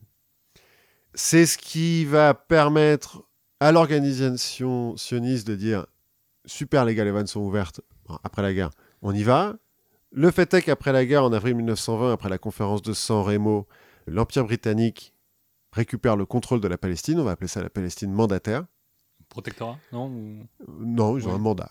Mais oui, c'est un protectorat, plus ou moins. En gros, ils vont envoyer des militaires, hein, surtout. Oui. Ils vont envoyer des militaires et des juifs. Au début, effectivement, les vannes sont ouvertes, ils en envoient plein. Au bout d'un moment, comme ça commence à poser des problèmes, parce que pendant la Première Guerre mondiale, à travers Laurence d'Arabie, ils ont un peu promis les mêmes terres aux Arabes. Oui. Et les Arabes, ils font, disons, vous avez un peu niqué là quand même dans cette histoire. Les Jordaniens. Les Jordaniens notamment, ouais. Parce que parmi les sionistes, t'as ceux qui sont réalistes, bon, on prendra ce qu'on nous donne. Puis t'as ceux qui sont un petit peu extrêmes et qui font attends. Moi, je connais l'histoire. Le royaume des Asmonéens, là, il allait jusque là-bas. En pratique, le royaume des Asmonéens, c'est le moment où... C'est l'apogée. Ouais, c'est l'apogée. Ça va... en haut de la mer Morte jusqu'au Sinaï en bas, et de la Méditerranée jusqu'à l'est du Jourdain. Donc jusqu'à ce qui est maintenant la Jordanie. Oui. Et donc, tu as des sionistes qui disent « Si, nous on veut tout ça ». Et puis, du coup, les Anglais ne savent plus trop sur quel pied danser, ils commencent à limiter un petit peu l'immigration juive en disant « Non, bah alors attends, on va mettre des quotas et tout, les gars, parce que si vous arrivez tous d'un coup, ça ne va pas le faire, faut construire des trucs et tout, machin ». Encore aujourd'hui, hein, la frontière entre la Jordanie et Israël, c'est un endroit assez sympathique. Ouais, ça doit être un petit peu tendu. Bah, notamment le Jourdain. Oui, mais oui. Puisque tu as le fameux site du baptême de Jésus. Ah ouais, c'est dans le Jourdain? Oui. Je croyais que c'était au lac Tibériade. Non, c'est dans le Jourdain. Bah, le Jourdain coule depuis le lac de Tibériade jusqu'à la mer Morte, si je ne m'abuse. Et donc, le baptême de Jésus est dans le Jourdain. Et donc, c'est assez marrant parce qu'en fait, tu peux pas traverser, mais en fait, tu as une sorte de mémorial, enfin, d'endroit où tu peux aller visiter le site. Enfin, tu peux aller faire... Oui, pas grand-chose à visiter, ça, là. Ouais. Bah non, c'est une rivière. Hein. Enfin, le Jourdain, cet endroit-là, il doit faire 10 mètres de large, quoi. Ouais. Enfin, c'est tout petit, et sauf que, en fait, du coup, tu as un site jordanien et en face t'as le site israélien et avec des soldats des deux côtés et enfin c'est très peace and love comme endroit. Ben là les Anglais en fait ils savent pas trop sur quel pied danser, hein. Y a un petit peu des mecs qui se révoltent des deux côtés, hein. Bon, y a des Arabes qui se révoltent en Palestine, il y a des Arabes qui se révoltent en Jordanie et à côté t'as des Juifs qui se révoltent, notamment Jabotinsky là, en disant oui les Anglais vous avez promis des trucs puis en fait cassez-vous, c'est chez nous ici, parce que l'Organisation sioniste mondiale va créer l'agence juive en Palestine, qui est un proto-gouvernement, en fait, qui après donnera le gouvernement d'Israël quand on aura créé Israël. Je vais m'arrêter plus ou moins à ce moment-là, parce que je considère que après, c'est plus vraiment du sionisme. Après, c'est de la politique palestinienne et israélienne. Le sionisme a atteint son but. Oui, c'est-à-dire qu'on a une colonie où les Juifs... Ils ont un endroit où les Juifs peuvent vivre librement. Oui.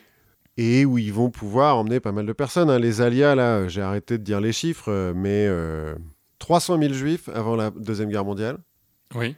Et 80 000 pendant, 700 000 après.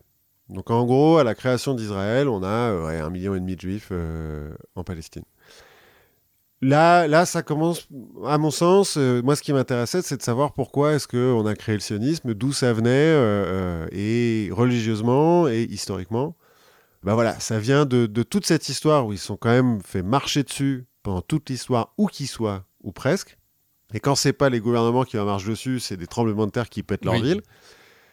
Cette idée religieuse de la religion a été créée en exil et l'idée c'est de pouvoir retourner à la terre promise.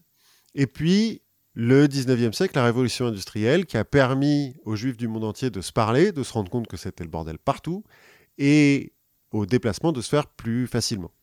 C'est-à-dire que le voyage d'Europe jusqu'à la Palestine, à la fin du 19e siècle, début 20e siècle, il n'est pas vraiment dangereux. Il est long, mais il n'est pas vraiment dangereux. Bon, pour la petite blague, en fait, Israël, c'est pas le seul État juif au monde. Il y en a un autre. En Éthiopie ou... Non, en Éthiopie, il y a une communauté juive. Oui. Mais non, il y a un autre État juif. En fait, en 1928, en URSS, Staline, qui veut respecter la Constitution, qui dit la Constitution soviétique, qui dit que chaque nationalité dans l'Union soviétique doit avoir son État. Il dit, les Juifs, oui, d'accord, vous êtes un peuple, vous êtes une nationalité, vous avez droit à votre État, je vous donne un État. Il va donc donner... le Birobidjan, soit une république autonome juive, donc, aux juifs russes qui le veulent, dans laquelle le yiddish sera la langue officielle et ça sera administré par des juifs. Bon, petit problème, c'est à 5000 km de Moscou, à la frontière chinoise, tout au bout de la Sibérie. Et en 1928... Enfin, pas tout au bout, parce que tout au bout, il y a des ports et c'est... Ah oui, non, juste avant les ports. Oui. T'as l'espèce de petite langue là où il y a Vladivostok qui est un petit peu machin, c'est juste avant. À l'endroit où c'est encore quand même vachement la steppe. Donc en 1928, quand il leur donne, il n'y a rien. Quand les premiers qui y vont, ils arrivent dans un bled où il n'y a rien. C'est même pas pavé. Enfin, il y a un bled, mais les rues ne sont pas pavées, il n'y a rien du tout. Il y en a quand même 18 000 qui vont y aller, des juifs, là-bas. Et ça existe encore. D'accord. Alors il y en a très peu maintenant, des juifs là-bas, mais c'est le seul autre territoire qui est officiellement un territoire juif. Mais alors, si mes souvenirs sont bons, il y a une partie aussi de l'establishment nazi qui n'était pas contre cette idée de sionisme. Non. En fait, t'as pas mal d'antisémites qui sont assez pour les sionistes, qui se disent mais très bien, cassez-vous. Qui disent nous, tout ce qu'on veut, c'est pas de juifs chez nous. Alors donc, si vous voulez aller tous ailleurs, très bien, ça nous va. Les nazis, en particulier, les nazis vont reprendre une idée qui avait été avancée par les Polonais. À un moment, en 1936, les Polonais, le gouvernement polonais dit aux juifs, c'est encore partez. En Afrique. Madagascar. Ils disent, vous allez aller à Madagascar, qui à l'époque est une colonie française. Les Français disent, non. Déjà qu'on a pas mal de problèmes à Madagascar et on est en train de massacrer tout le monde, on va pas... Ça va, hein ? Ça va nous fatiguer. Ça va pas ramener d'autres gens. Et les nazis vont reprendre cette idée-là. Bon, ils vont pas le faire, mais ils vont... Non, parce qu'il me semble que... Alors, je crois qu'Hitler a toujours été assez clair sur le fait que lui, il visait l'extermination, mais je crois que t'en avais quelques autres assez haut placés qui, eux, disaient « Non, mais c'est bien, on les repousse, on les envoie loin. » Bon. Après, j'ai lu, parce que pendant la Deuxième Guerre mondiale, il y a un quartier juif qui se crée à Shanghai. Parce que t'as quand même des types qui arrivent à partir de l'Allemagne nazie, de la Pologne, etc. Alors, c'est hyper dur de partir, parce qu'il faut un visa avant de partir, parce qu'en fait, l'Allemagne nazie fait tout pour les garder, pour garder leur pognon. Pour qu'ils partent sans rien, en fait. Oui. Enfin, leur pognon, leurs objets de valeur, tout ce qu'ils ont, quoi. Et donc, il faut un visa pour pouvoir partir. Et il y a plein de pays, notamment l'Angleterre et la France, qui ne donnent pas de visa. Et la Chine, à l'époque, enfin, en tout cas, Shanghai, à l'époque, donne des visas. Vous voulez venir, venez. Et tu as plusieurs dizaines de milliers de juifs qui vont émigrer jusqu'à Shanghai. Et il y a un quartier juif à Shanghai pendant une dizaine d'années. D'accord. Il y a aussi une communauté juive en Chine, mais qui n'a rien à voir et qui s'est éteinte de sa belle mort au fur et à mesure de l'histoire. En fait, ça s'est assimilé, quoi. D'accord. Voilà. Eh bien, écoute, on va continuer à parler d'identité. Vas-y. Moi, je voulais te parler d'un bar. Parce qu'il se trouve que l'histoire s'écrit aussi dans les bars. Bah alors, beaucoup de fois, je pense. Beaucoup de fois. Bah, il y a plein d'histoires célèbres. On parlait de... Là, on finissait malheureusement sur les nazis. Mais Hitler a commencé son ascension politique dans les brasseries de Munich. Mm-hmm. Il aurait pu finir sa vie aussi dans une brasserie qui a explosé. Oui, exactement. Les Lumières avaient une sorte de QG qui s'appelait le Procop, qui était un café, qui était un peu le centre de toutes ces choses. Il faut savoir... T'as des choses un peu étranges. Par exemple, les Marines américains étaient créés dans un bar. Comment ça ?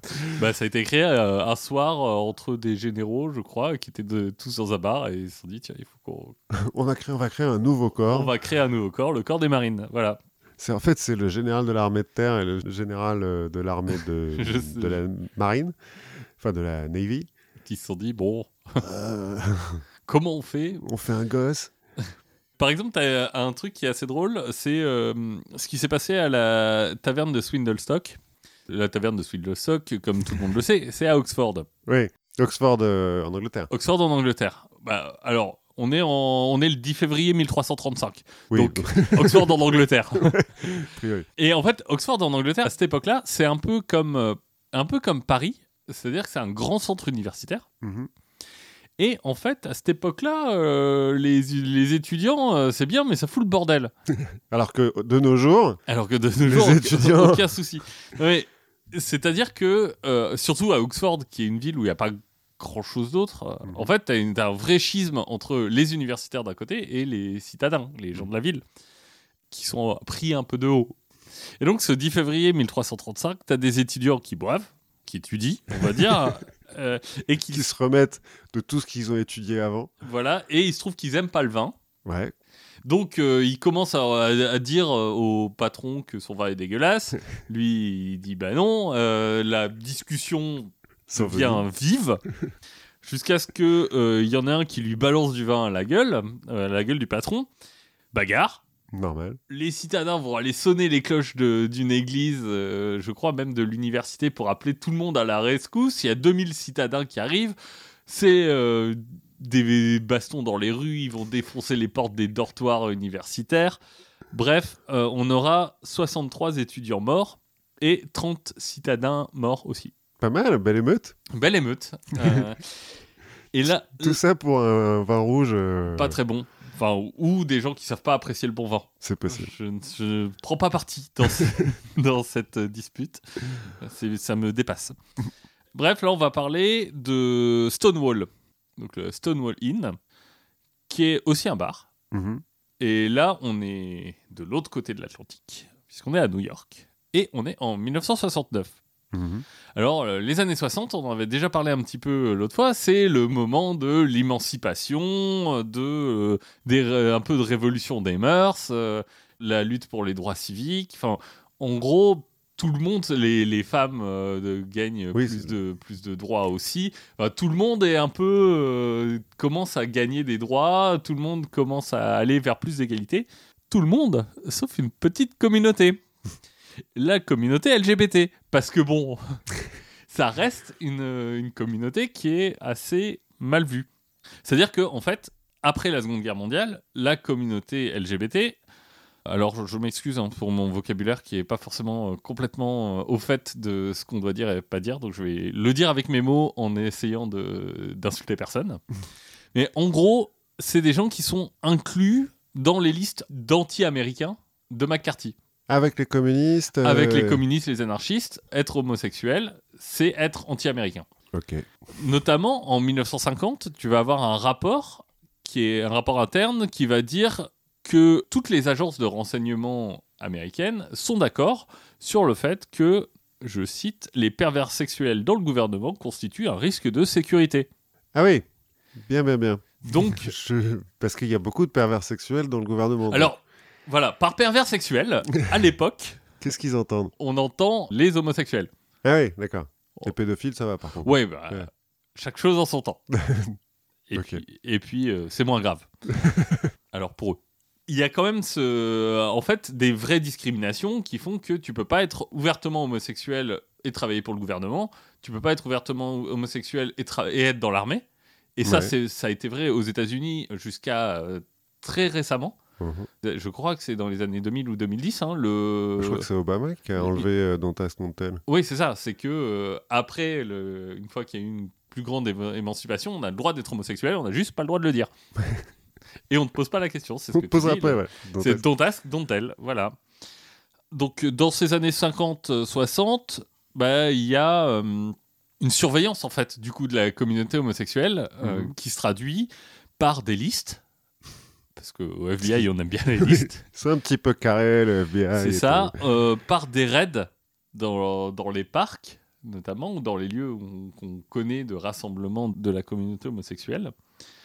En 52, l'homosexualité est définie comme une maladie mentale dans le DSM. Donc le DSM, c'est le diagnostic, de santé mentale.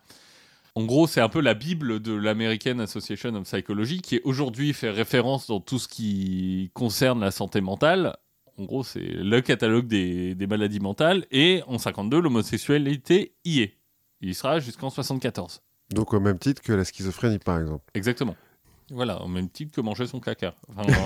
La coprophagie, c'est une maladie mentale. Bah, pourquoi ? T'as des gens qui traquent la poste, ouvrent le courrier quand ils soupçonnent qu'il y a des revues homosexuelles qui... Parce qu'elle est parfumée, genre les mecs qui reniflent le truc et tout, fait, c'est un peu parfumé ça. Non, parce que t'as quelques revues qui commencent à se former un peu, qui se passent sous le manteau et notamment beaucoup par la poste. Et donc la poste intercepte... Comment il s'appelle ce dessinateur Tom of Finland ? Ah, je ne connais pas. Non. Je crois que c'est à cette époque-là, un mec qui, à la base, dessine pour des revues de sport, enfin, tu vois, de culturistes, oui. Des trucs comme ça. Et donc, beaucoup d'hommes très musclés et très peu habillés. Et en fait, c'est clairement une revue homosexuelle, mais ça passe. C'est du culturisme. Du coup, à l'époque, la communauté homosexuelle, LGBT, commence à s'organiser. Mm-hmm. Notamment, on va avoir deux sociétés qui vont se créer. La Matakin Society, qui est plutôt donc une société d'hommes, qui va se créer à Los Angeles. Et les filles de Bilitis, elles plutôt ASF, à San Francisco. En fait, leur message, c'est de dire les homosexuels sont des gens comme tout le monde. Il n'y a pas de différence. Et en fait, c'est un peu l'idée de dire... On ne peut pas distinguer un homosexuel d'un hétérosexuel comme ça. En vrai, ce sont les mêmes personnes. Mmh. Bon, elles vont quand même prendre un peu cher ces organisations. Elles vont être noyautées par le FBI. On va avoir... COINTELPRO, un petit peu. On va avoir des listes, des agents doubles. Et... Mais alors, comment ils font ? L'agent double du FBI qui n'a pas le droit d'être homosexuel parce que sinon il ne peut pas bosser au FBI, comment est-ce qu'il s'infiltre dans une organisation homosexuelle ? Bah, tu peux dire que tu l'es. Quand t'es agent du FBI et que t'es un petit peu droit dans tes chaussettes... Non, mais tu peux mentir pour ton infiltration. Ouais. C'est des organisations qui sont... pas des organisations... c'est pas des orgies, quoi. Et à tel point que quand ils organisent des protestations, ils vont en organiser quelques-unes, c'est justement... Le but est de donner une sensation de normalité. Quand ils font des manifs, ils sont en costume pour les hommes, ils sont en tailleur jupe longue pour les femmes, interdiction de se tenir la main, de s'embrasser, enfin, tu vois, dans ce contexte-là, Oui, ça va. Là effectivement, l'agent du FBI peut passer. Et à côté de ça, t'as d'autres mouvements un peu moins structurés, mais qui vont plus de l'autre côté. C'est-à-dire qu'ils sont plus un peu ce qu'on pourrait appeler des rebelles, qui, eux, veulent revendiquer leurs différences. Mmh. Notamment, il y a un grand mouvement qui est plutôt mené par des travestis, qui, eux, ça se voit un peu plus. Ouais. Et on va avoir plusieurs affrontements avec la police aux États-Unis à ce moment-là. Donc, Los Angeles en 59, SF en 1966. Donc là, c'est là où on va avoir des premiers signes d'activisme trans aussi. Mmh. Je me revendique d'un autre genre. Et du coup, les frontières, alors que je ne maîtrise pas complètement entre le travestissement et la transsexualité... Tu peux être travesti sans être trans. Voilà. Et généralement, quand tu es trans, au début en tout cas... Surtout à l'époque.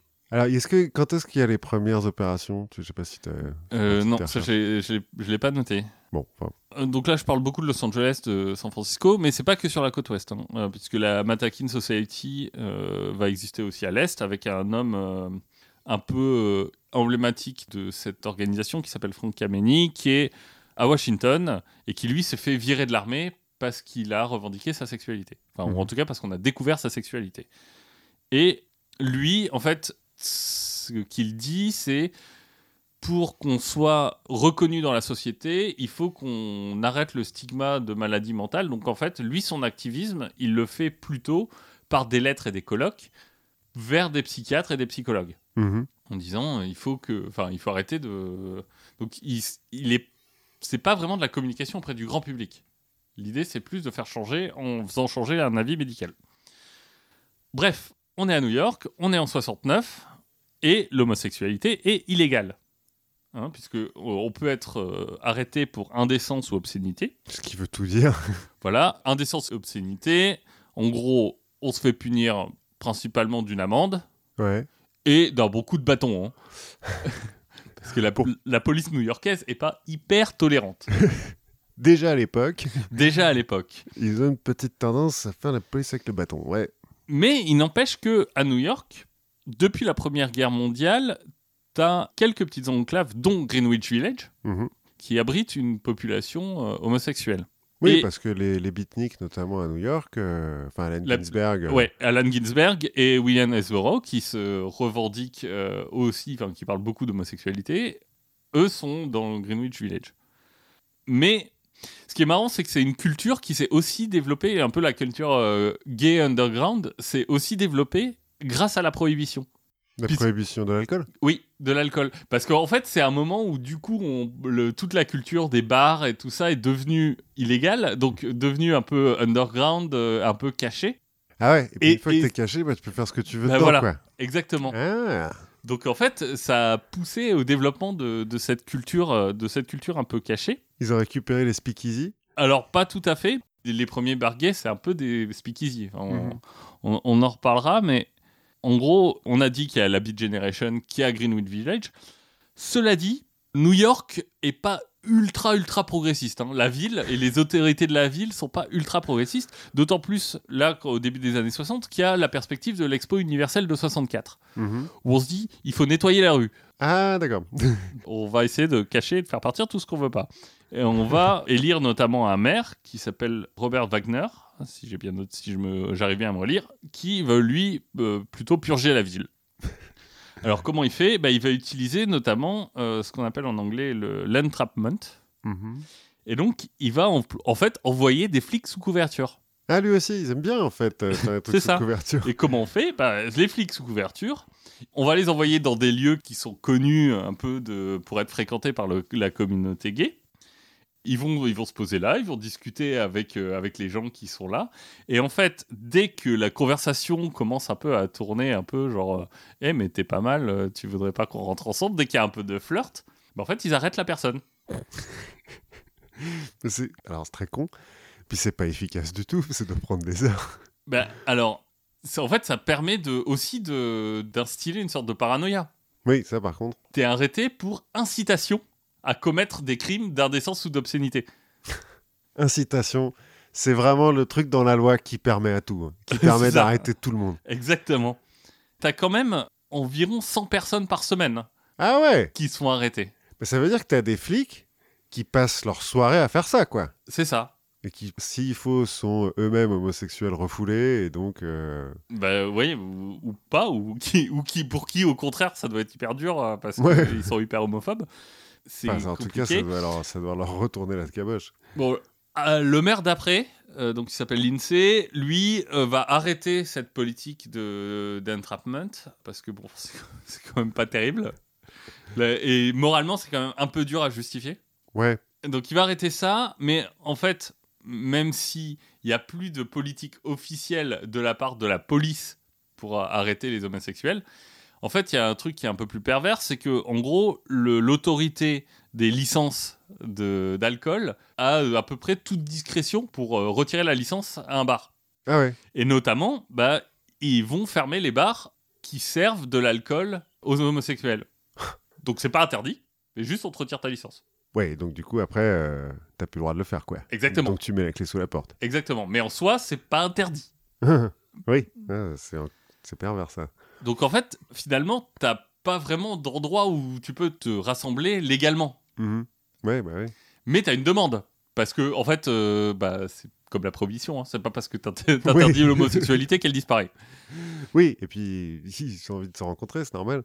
Et donc, c'est là que va intervenir ce qui est historiquement un grand défenseur des opprimés, la famille génovaise. Les mafieux qui se disent « Mais attends, comment ça, il y a un marché ?»« Il y a un marché ?» Écoute, c'est simple, nous, on va ouvrir des bars, qu'on va ouvrir à la communauté gay, on va payer les flics. Et puis comme ça. Parce que ça, on sait faire. Et puis comme ça, on prendra une taxe, quoi. Exactement. Et comme ça, on va faire de l'argent. Donc ils vont ouvrir le 181, par exemple, le Audi Club. En 67, ils vont donc ouvrir le Stonewall. Mmh. Alors, il faut voir un peu ce que c'est. Hein. C'est un petit bar, mais il n'y a pas l'eau courante. Les fenêtres, c'est des planches, pour pas qu'on voit à l'intérieur. Oui, bon, ça, à la limite. C'est un taudis. Ouais, ouais. Mais au moins, ils peuvent faire ce qu'ils veulent dedans, quoi. Exactement. Et, bon, aussi, la mafia se dit, c'est cool, parce que parmi nos clients, il y en a quelques-uns qui sont riches, quand même. Et qui ont peut-être pas envie qu'on raconte à tout le monde qu'on les voit dans ce genre de bar. Ah, donc ils les font chanter ? Aussi. Ah, les enculés. Parce que j'ai cru que t'allais dire, il y en a qui aiment bien la drogue, donc ils leur vendent de la drogue, tu vois, par exemple. Bon j'imagine aussi, quoi. Mais... Ouais. C'est des lieux qui vont devenir les premiers vrais lieux actifs de la communauté gay, en fait, à New York. Parce que c'est les endroits où on peut se retrouver. Et notamment, ça devient presque une seconde maison pour toute une partie de la population qui est très jeune et dont les parents n'ont pas très très bien accepté l'homosexualité. Oui. Donc qui vivent plutôt dans la rue. Uh-huh. Et qui sont plutôt contents d'avoir un endroit où on peut se mettre au chaud pendant quelques heures. Quoi. Exactement. Et où ils peuvent vivre sans avoir peur. Alors, sans trop avoir peur. Alors, la population du Stonewall, au début, c'est que des hommes. Uh-huh. Quasiment exclusivement des hommes blancs. Uh-huh. Et après, ça va un peu s'ouvrir. On va laisser rentrer d'abord des femmes, puis des drag queens. Et c'est où à Manhattan ? C'est à Greenwich Village. D'accord. Christopher Street, si ça parle à des gens. Donc, oui. Bon, alors, il y a toujours des raids de la police. Hein. Mais généralement, on est prévenu. Par les mafieux ? En fait, les mafieux, c'est eux qui tiennent le bar. Ouais. Généralement, eux, ils savent quand il y a un raid. Donc, ils disent... « Ce soir, il y a un raid, donc vous rentrez chez vous. Nous, on va cacher les bouteilles. » Et tout va bien se passer. Ah, ils font pas... je sais plus, j'ai vu ça dans des films... Enfin, tu vois ça, t'entends dans les films, dans les séries, des trucs où ils font sonner une cloche et tout le monde fait genre « Non, moi je joue aux cartes et tout, je bois de la bière comme un vrai bonhomme. » Ça se passe peut-être comme ça. Je t'avoue que je connais pas tous les détails, mais en gros, en général, ils sont prévenus. Sauf ce 28 juin 69, donc, où en fait, ils sont pas prévenus. Mmh. Ils sont pas prévenus et on sait pas pourquoi. On ne sait pas pourquoi. Alors, est-ce que c'est la mafia qui a un peu merdé ? Mm-hmm. Est-ce qu'en fait, ils n'en avaient plus grand-chose à foutre ? Ou est-ce que c'est les flics qui se sont sentis pousser des ailes ? Voilà. Est-ce qu'il y a eu des gens pas corrompus qui ont pu faire triompher la justice en allant harceler des homosexuels ? Mm-hmm. Ou des flics bourrés qui se sont dit « Tiens, si on allait taper sur des bicots, ah mince, on n'en a pas. » Bon, allez. Des juifs ? Non, on peut pas, on est à New York. Et... Du coup, à 1h20 du matin, on a les flics qui rentrent en force. Et là, c'est la panique générale. Mmh. Alors, c'est la panique générale. Du coup, c'est un peu compliqué d'avoir... Enfin, moi, j'ai lu plein de récits de ce moment-là. Et, enfin, ils disent tous des trucs différents. Donc voilà, j'ai pris un peu des... Par-ci, par-là. Et puis, il est 1h20 du matin. On peut peut-être imaginer qu'il y a quelques mecs qui sont un peu bourrés. Il est 1h20. Des gens qui sont pas là de façon très légale et qui veulent peut-être pas forcément qu'on sache qu'ils étaient là. Bref, c'est la panique. Les clients, eux, ils ont peur de se faire arrêter. Mmh. Le staff, eux, ils cachent l'alcool. Parce que les mafieux se barrent tranquillement, gentiment. On n'était pas là. Eux, ils disparaissent. Et la police va faire un peu son protocole standard. C'est que, ils vont saisir l'alcool qu'ils vont transporter. Ils vont faire venir notamment une voiture pour transporter l'alcool. Mmh.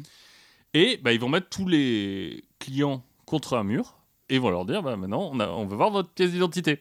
Et puis, ceux qui ont l'air d'être d'un genre différent de ce qui est écrit sur leur carte d'identité, ben on les arrête, on les emmène au poste.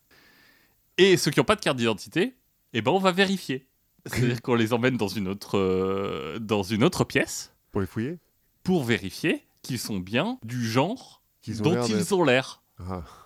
Mais alors du coup, parce qu'à l'époque, c'est un bar surtout travesti ou... En fait, il y a une communauté de drag queens. Pas que, mais il y en a. Et donc, bah, voilà, on va se dire... Toi, t'as l'air d'une dame, mais ils vont ramener une chaise percée. Mais j'ai l'impression que tu en as deux bien pendantes. Donc obscénité, donc prison.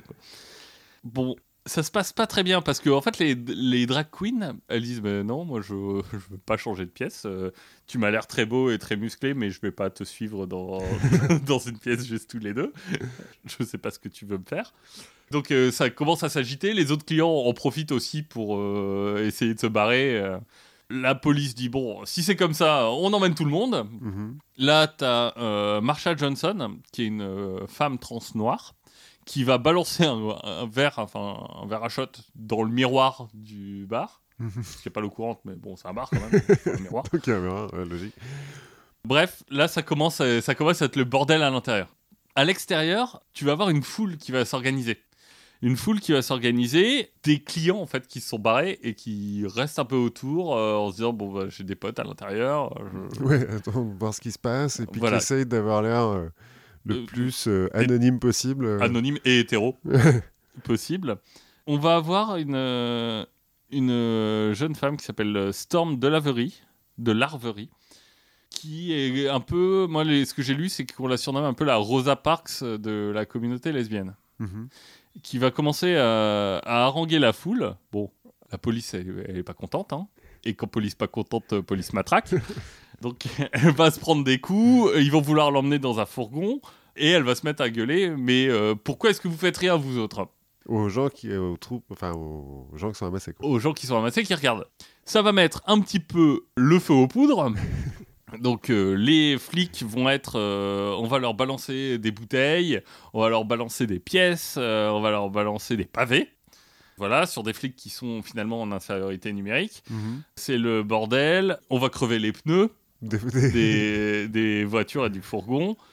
Les gens vont commencer à utiliser des parcs-mètres comme béliers pour pouvoir ouvrir la porte du bar que les flics ont fermée pour pouvoir procéder à leurs arrestations. T'as les détenus, notamment quelques détenus de la mafia qui n'étaient pas, eux, pas très surveillés, étrangement, qui s'enfuient. Ils ont peut-être un peu plus l'habitude de se faire arrêter et de... La police va refluer dans le bar, en fait, auquel les gens vont commencer à vouloir mettre le feu. Enfin, parce qu'on a ce qu'on appelle la Tactical Police Force, donc une sorte de GIGN de l'époque... qui arrivent et en fait qui sont hués par la foule, qui sont moqués par la foule, bref, ils sont un peu humiliés. C'est un peu l'humiliation, il va y avoir des combats, ça va durer en gros jusqu'à 4h du matin.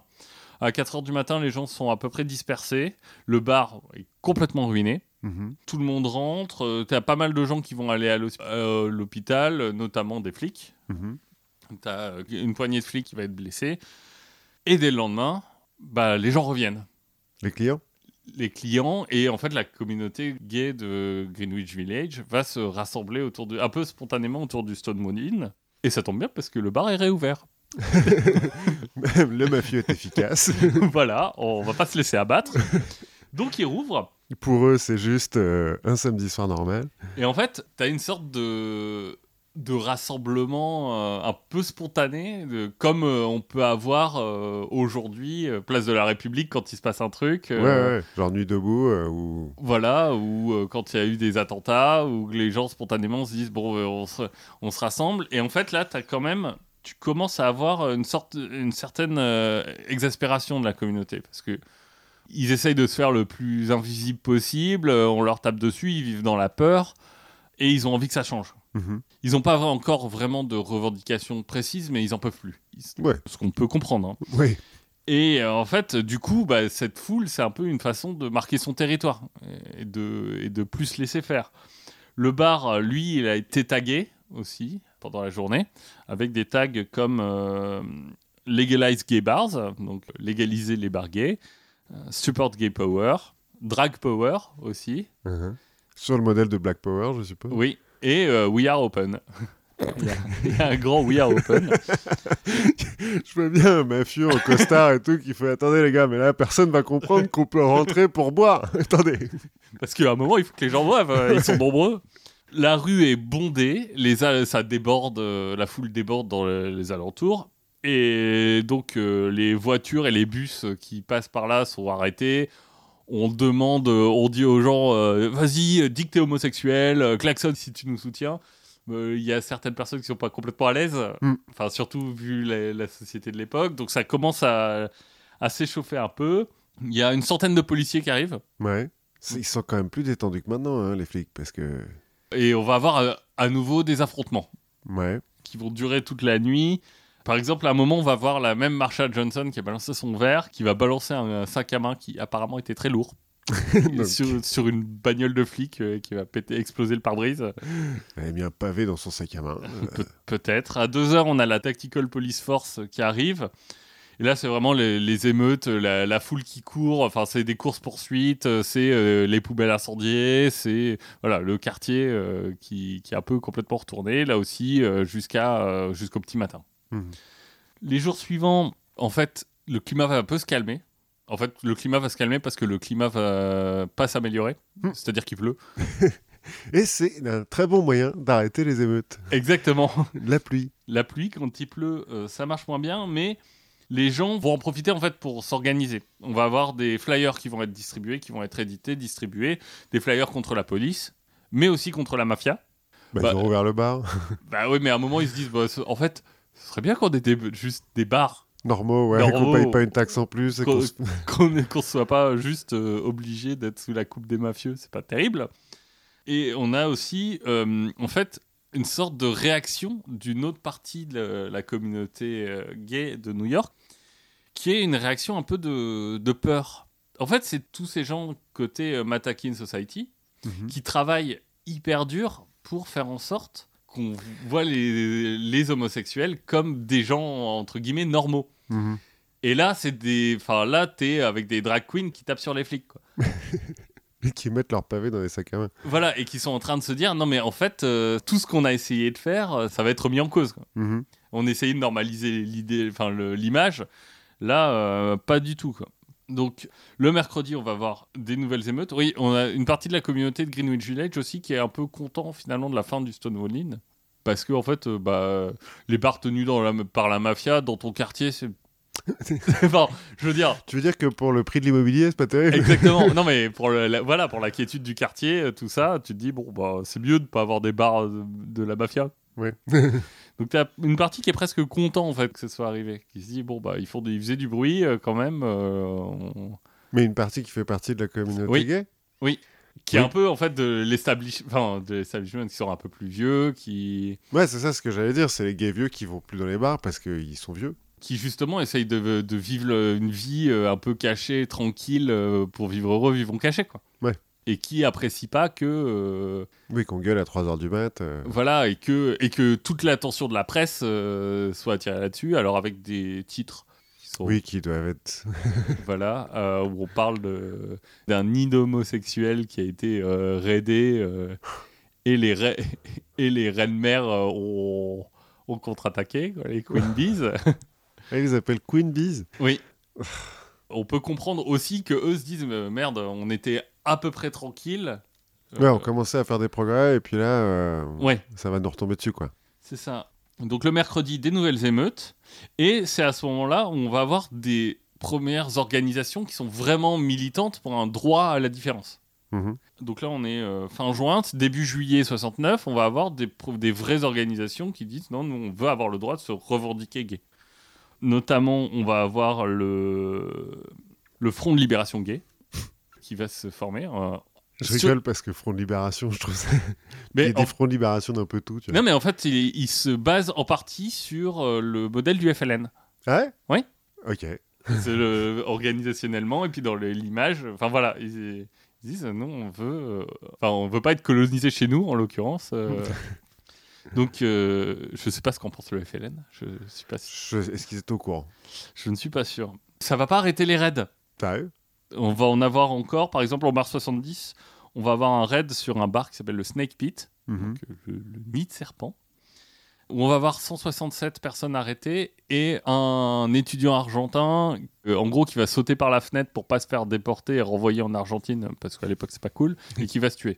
Ouais, quand même. Donc, on va avoir... Mais il n'y a pas un petit peu un backlash pour la police? Il n'y a pas l'opinion publique qui leur dit oh, on tape pas les gens comme ça dans la rue pour rien? Bah, alors, oui et non, parce que, en fait, c'est pas les gens qui tapent. Ouais. C'est des homos, quoi. C'est, enfin... Ouais. Effectivement. Et... Non, mais parce que je pense que je fais un transfert où New York, c'est hyper gauche et tout libéral, mais peut-être en fait, à l'époque. New York des années 70, pas complètement. Et puis, t'es encore dans un New York qui est dangereux, qui est compliqué à gérer. C'est pas la ville... Enfin, c'est pas une ville lumière, New York, à ce moment-là. Enfin, ça a son statut international, mais c'est une ville où... Oui, c'est le moment où Times Square, c'est l'endroit des putes, quoi. Exactement. Donc, le Stonewall, lui, il va pas survivre longtemps. En gros, la mafia dit bon, ça commence à coûter trop cher. Voilà. Mais le village, en fait, va boycotter tous les business qui vont s'installer là. À la place du Stonewall. Oui. En disant, c'est un endroit qui est important pour nous. Mm-hmm. En fait, on veut le garder. On va pas laisser. On va pas mettre un H&M. Quoi. Ouais. Donc, et aujourd'hui, c'est à nouveau un bar. Vu les drapeaux arc-en-ciel qu'il y a sur l'aventure, je pense qu'il a gardé une certaine ouverture à la communauté homosexuelle, à la communauté LGBT. Un an après ces émeutes, il va y avoir une commémoration de ces émeutes et qu'on va appeler la marche des fiertés. En fait, la première Pride, qui est Pride ou marche des fiertés LGBT, c'est à l'anniversaire des émeutes de Stonewall. Donc c'est... 1970. Et c'est le mois, je me souviens plus. C'est le 28 juin. Ça tombe bien que ça soit en été. C'est pour ça, parce que moi, j'ai la Gay Pride à Paris, j'arrive pas à me souvenir si c'est une date fixe. Je crois que c'est quelque chose comme le dernier dimanche de juin ou le premier dimanche de juillet. Ouais, bon, cette année, il n'y en a pas eu. Non, parce que presque confinement. Historiquement... C'est le 28 juin. C'est la commémoration des émeutes de Stonewall. Non, mais c'est marrant que ça soit pas resté le 28 juin, tu vois. Oui.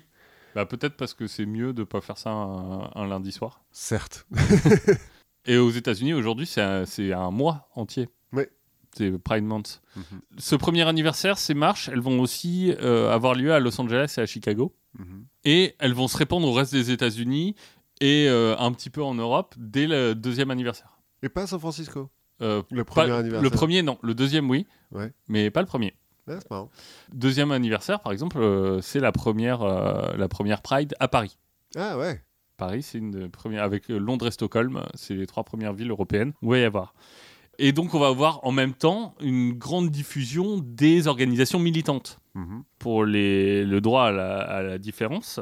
Mais je suppose que du coup, en 1970, la 71, les premières, deuxième Pride, c'est pas les chars avec la musique. Non, c'est un rassemblement. Manif, quoi. Oui, c'est ça, c'est une manif. C'est vraiment un rassemblement revendicatif.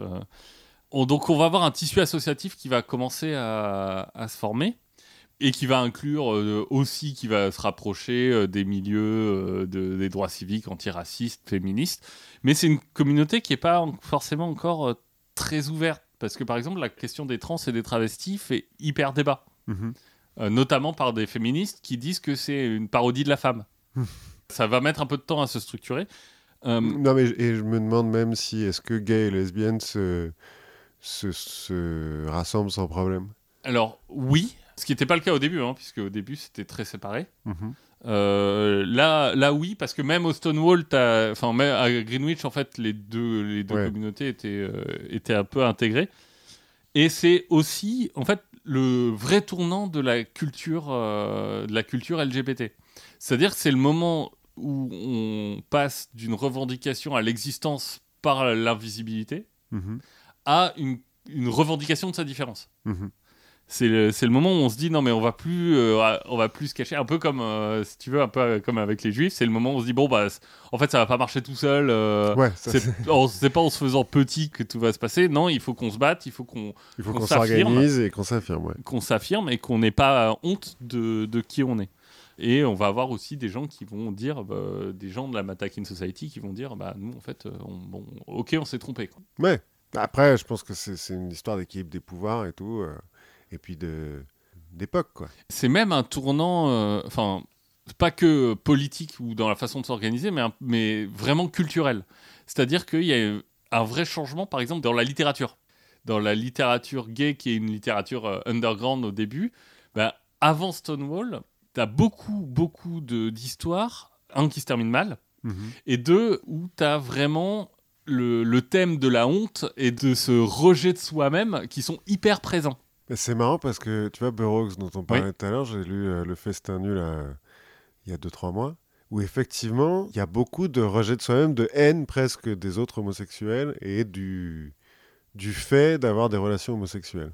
Stonewall, c'est vraiment le moment où on se dit non, en fait, on a le droit, c'est normal, on n'a pas à se cacher, et c'est quelque chose qu'on peut revendiquer. Donc c'est enfin voilà. Alors j'ai essayé de trouver, mais comme il n'y a pas de vraie loi contre les barguets, comme c'est plus non mais c'est de la pratique en fait. Donc j'ai pas réussi à trouver le moment où vraiment ça va basculer, ça va se normaliser. Il n'y a pas de vraie date où on dit à partir d'aujourd'hui c'est bon. Mais en gros la situation va aller en s'améliorant, hein, même s'il y a encore du boulot. Il faut savoir que même si aujourd'hui on a une acceptation de l'homosexualité qui est globalement, dans les pays occidentaux, il y a une forte tolérance. Il faut savoir que tu as quand même 75 pays où un acte sexuel entre adultes consentants du même sexe est un délit. Dans le monde ? Dans le monde, il y a 75 pays dont, alors, les chiffres varient. J'ai vu plusieurs chiffres, je vais prendre le plus faible au moins. Donc, tu as 7 pays où c'est passible de mort. Donc, on va faire un peu de name and shame. Hein. Ouais, vas-y. Si vous voulez partir en vacances en Afghanistan, en Iran, en Mauritanie, en Arabie Saoudite, au Soudan ou au Yémen, y allez pas avec votre partenaire du même sexe. Ouais. Bon, même si c'est pas forcément des pays où le tourisme est très développé. Hein. Le Yémen, en ce moment, de toute façon, j'irais pas, moi. Et même dans des pays où c'est légal, il y a des pays où tu peux encore être vraiment persécuté, tabassé. Enfin, par exemple, au Brésil, encore aujourd'hui, tu as une vraie culture de on va tabasser des homosexuels. Hein. C'est tout à fait normal. Mais encore à Paris, là, la semaine dernière, il y a un barguet qui a été tagué par des fachos. Oui, enfin voilà, on n'est pas encore à une normalisation. Il faut savoir que, par exemple, les thérapies de conversion, donc pour redevenir hétéro, elles sont illégales que dans 3 pays d'Europe. Sérieux ?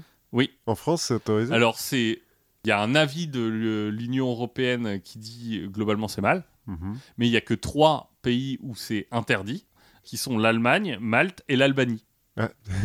J'aurais pas parié sur l'Albanie. Moi non plus, mais il se trouve que... Voilà, pourquoi pas.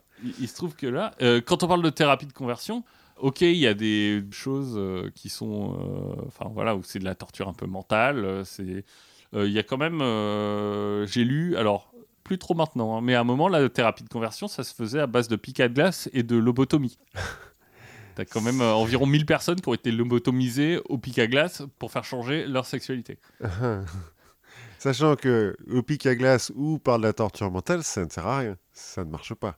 Non, alors... Je pense que ça ne marche pas, je t'avoue que je n'ai pas lu de... non, ça peut pas marcher en fait. Après t'as des gens qui peuvent se forcer à avoir des relations avec quelqu'un d'autre. Tu peux te forcer et ne plus avoir de relations homosexuelles. Mais est-ce que ça marche ? Est-ce que ça, c'est dire que ça marche ? Je ne pense pas. Ça te rend pas heureux, à mon avis. Non, c'est ça. En tout cas, t'as pas une vie épanouie après. Donc voilà, l'histoire qui s'est écrite dans un bar. Il faut se rappeler que c'est des gens qui en ont eu marre un soir dans un bar. C'est là que le mouvement, en tout cas, d'émancipation homosexuelle est né. Eh bien, comme quoi l'alcool aura aidé aussi à ça. C'est ça. Entre tous les bienfaits que l'alcool a donné à l'humanité. Pour finir rapidement, comme on est dans une année qui est quand même pas folle pour l'instant, 2020, on a fait la moitié, on a vu mieux. Ouais, bilan à mi-parcours, pas top. Pas top, peut mieux faire. Je me suis demandé quelle était, enfin je suis tombé sur un article aussi, mais je me suis demandé quelle était la pire année de l'histoire de l'humanité. Alors je vais te poser la question, qu'est-ce que t'en penses ? Selon toi, quelle est la pire année de l'histoire de l'humanité ?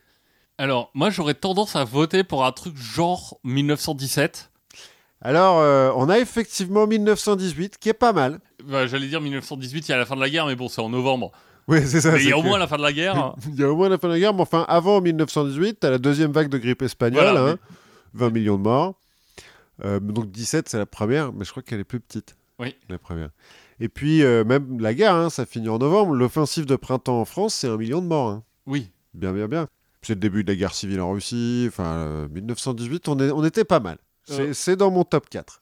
On était pas mal. Je pense que tu dois avoir, de la même façon, un truc genre 41 ou 42. Alors, 43. À 43 ? Ouais, parce que c'est le pic de la Shoah.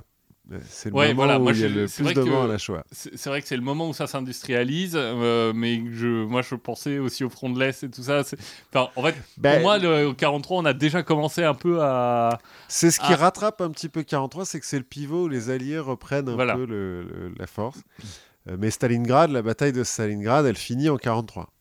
Donc tu dois avoir le pic de la peste aussi. Voilà, exact. 1349, pic de l'épidémie de peste noire, 25 millions de morts. Et tu dois avoir des tremblements de terre aussi à ce moment-là. 1349 ? Ouais, non, je sais pas. Pas que je... Non, et puis peut-être quelques années de grands tremblements de terre. Alors, la pire année, parce que donc là, pas mal, hein, sur les quatre, bon, à une année près, hein, oui. 1917, 1918, pareil, une année... Oui. Mais... Donc 1349, c'était pas mal, hein, la peste noire et tout. Puis pour les Juifs, par exemple, en Europe, c'est vraiment une sale année. Hein, à un moment, il faut un bouc émissaire. Ouais, mais là, ils prennent vraiment cher. Non, selon les historiens, la pire année de toute l'histoire de l'humanité, c'est 536 après Jésus-Christ. D'accord. Où c'est pas des tremblements de terre, c'est des éruptions volcaniques. En fait, il y a 3 éruptions volcaniques cette année-là. Une en Islande, une en Indonésie, une en Papouasie-Nouvelle-Guinée. D'accord, et du coup, tu peux... plus prendre l'avion. Voilà, tu peux plus aller à New York et à Cancun, et c'est compliqué, quoi. Non, en fait, à cause de ces 3 éruptions, on a 18 mois d'hiver volcanique, c'est-à-dire pas de soleil et des pluies acides, de l'acide sulfurique en pratique, qui tombe du ciel. T'as un type qui est un haut placé dans l'Empire byzantin, qui dit « Cette année, c'est quand même bizarre, parce que le soleil est presque bleu quand on le voit. » Et les gens n'ont pas d'ombre dans la rue. Et donc, rien ne pousse, hein, forcément. Parce que, en gros, tu as encore le soleil. Hein. Il dit, c'est pas une éclipse. On sait que c'est pas une éclipse parce qu'il y a quand même nuit et jour. Mais la nuit, on voit pas les étoiles. Et le jour, donc, le soleil est bleu. Et ça va durer 18 mois, cette histoire. Ça va faire baisser cette année-là les températures de 2 degrés et demi. Les températures moyennes. Voilà le réchauffement climatique. Un volcan, tranquille. Il va neiger au mois d'août en Chine. Et puis c'est mondial, hein. C'est vraiment partout en même temps. Ça va provoquer la décennie la plus froide des 2000 dernières années, hein, quand tu regardes dans les carottes de glace et tout machin. Ça va provoquer des famines. Alors, dans ce que j'ai lu, hein, je suppose, dans, à peu près tous les pays, mais en Irlande, tu as tous les endroits où ils disent on n'a pas de pain. En Scandinavie, t'as les rois scandinaves qui se disent on a offensé les dieux et qui vont jeter tout leur or dans la mer. Au Pérou. Mais ça marchait. Bah oui, au bout d'un moment ça s'est arrêté. Au Pérou, en Chine, au Japon, t'as un décret impérial où l'empereur rappelle que la nourriture est plus importante que l'or. En Italie, donc, dans l'Empire byzantin. Alors, je dis en Italie donc, parce que ça a provoqué l'enlisement de la guerre des Goths qui se passe en Italie. Hein, les Ostrogoths et tout. Enfin, c'est le bordel. Rome se fait prendre 3 fois. Il y a 2 papes différents cette année-là. Enfin, ça n'arrange rien, en fait, qu'il n'y ait plus de soleil quand les mecs sont en train de se taper dessus. Il y a un moment donné, tu as un des rois comme ça, là, enfin, des rois visigoths, qui assiège Rome et qui est obligé d'arrêter parce qu'il n'y a plus de bouffe. Nulle part. Nulle part. Ni à l'intérieur, ni à l'extérieur.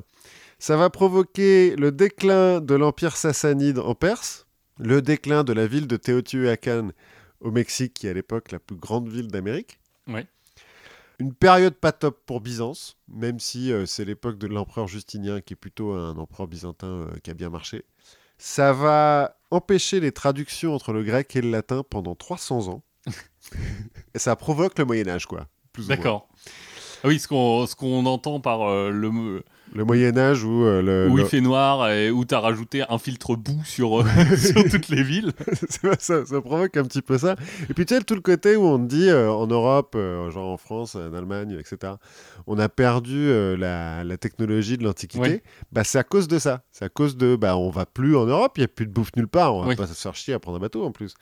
Ça va provoqué le début des invasions mongoles en Europe, parce qu'ils n'ont plus rien à bouffer dans les steppes, donc ils se déplacent, quoi. Ouais, c'est ça.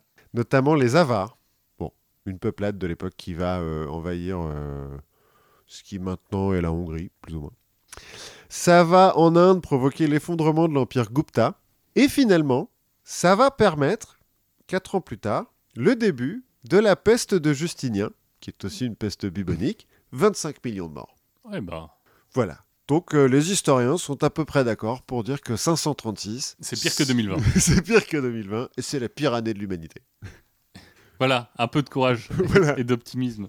Il y a toujours pire ailleurs. Moi, on va parler de sujets plus agréables. Hein. On a déjà parlé un peu de nos amis biologistes et de leur manie de manger des trucs. Là, on va parler un peu différent. Alors, on sait que les scientifiques, ils aiment bien inventer plein de trucs, mais notamment des échelles. Oui. Ah, on a par exemple l'échelle de Scoville sur les piments. On en a parlé ce week-end. L'échelle de Richter sur les tremblements de terre. Et est-ce que tu connais l'échelle de Schmidt ? Non. L'échelle de Schmidt, c'est l'échelle de douleur provoquée par la piqûre d'un insecte. Voilà, elle va de 0 à 4. Ah, c'est tout ? Voilà. Et ce qui est bien, c'est que en fait, Schmidt, quand il a écrit son échelle, en fait, il l'a documenté avec plusieurs espèces et il a été un peu plus loin. Donc, c'est presque parfois un peu, tu sais, comme tu lis un manuel d'œnologie. Parce qu'il décrit la douleur. Les variations dans la douleur. Tu vois, par exemple, à 4, tu vas avoir la fourmi pistolet. Alors, il décrit la douleur et il dit « C'est comme marcher sur des charbons ardents avec un clou rouillé de 10 cm dans le talon. » Donc, il s'est fait piquer sur le talon ? Alors, non, il s'est pas fait piquer sur le talon. Mais c'est une bonne question et on va y revenir. Il parle aussi de la guêpe guerrière. Mmh. Donc, Sinoeca septentrionalis. Donc, son entrée, là aussi à 4, hein, il dit donc « Torture. Vous êtes enchaîné dans l'écoulement d'un volcan actif. Pourquoi fais-je cette liste ?» Parce qu'en plus, je suppose qu'il teste sur lui-même, le mec. Bah oui. Bah oui, bien sûr. Mais comme tu disais, il y a un facteur important, qui est est-ce que tu t'es fait piquer sur le talon ou pas ? Et ça, c'est une question que s'est posée un étudiant de Cornell. Donc, il s'appelle Michael Smith. Il ne s'est pas posé cette question tout seul. Parce que, voilà, les belles histoires scientifiques, les belles histoires des grandes avancées de la science commencent toujours par une petite histoire dans la grande histoire. Donc là, il travaille, lui, il est spécialiste des abeilles. Et donc, il travaillait à Cornell. Donc, Cornell, c'est nord-est des États-Unis. Il faisait un peu chaud dans le labo, donc il était en short. Short, donc il béait un peu. Une abeille a profité pour s'engouffrer dans son short et pour le piquer sur une testicule. Oh putain, même une abeille normale, ça doit faire le travail. Et donc, il s'est posé la question, mais où est-ce que ça fait le plus mal de se faire piquer par une abeille ? Alors, notre ami est scientifique, mais se pose quand même une question, c'est comment expérimenter ? Oui, oui. Alors, il se rend compte d'une petite faille dans l'expérimentation, c'est que à Cornell, en fait, il n'y a pas de règle éthique sur l'auto-expérimentation. Sérieux ? Oui. C'est-à-dire que, en fait, on considère que si tu expérimentes sur toi-même, tu es complètement conscient des risques et informé, et donc il n'y a pas lieu d'avoir une revue éthique. Ouais, c'est vrai. Ça me fait penser que j'ai oublié de dire qu'en 43, ça peut pas être la plus mauvaise année de l'humanité, parce que c'est là où on a inventé le LSD. Ah. Enfin, où Hoffman, en fait, a testé le LSD sur lui-même et a fait « Ouh, mais c'est cool !» C'est ma meilleure après-midi, parce qu'il est rentré en vélo après. Oui, oui. Et donc, ce qu'il décide, c'est d'être son propre cobaye.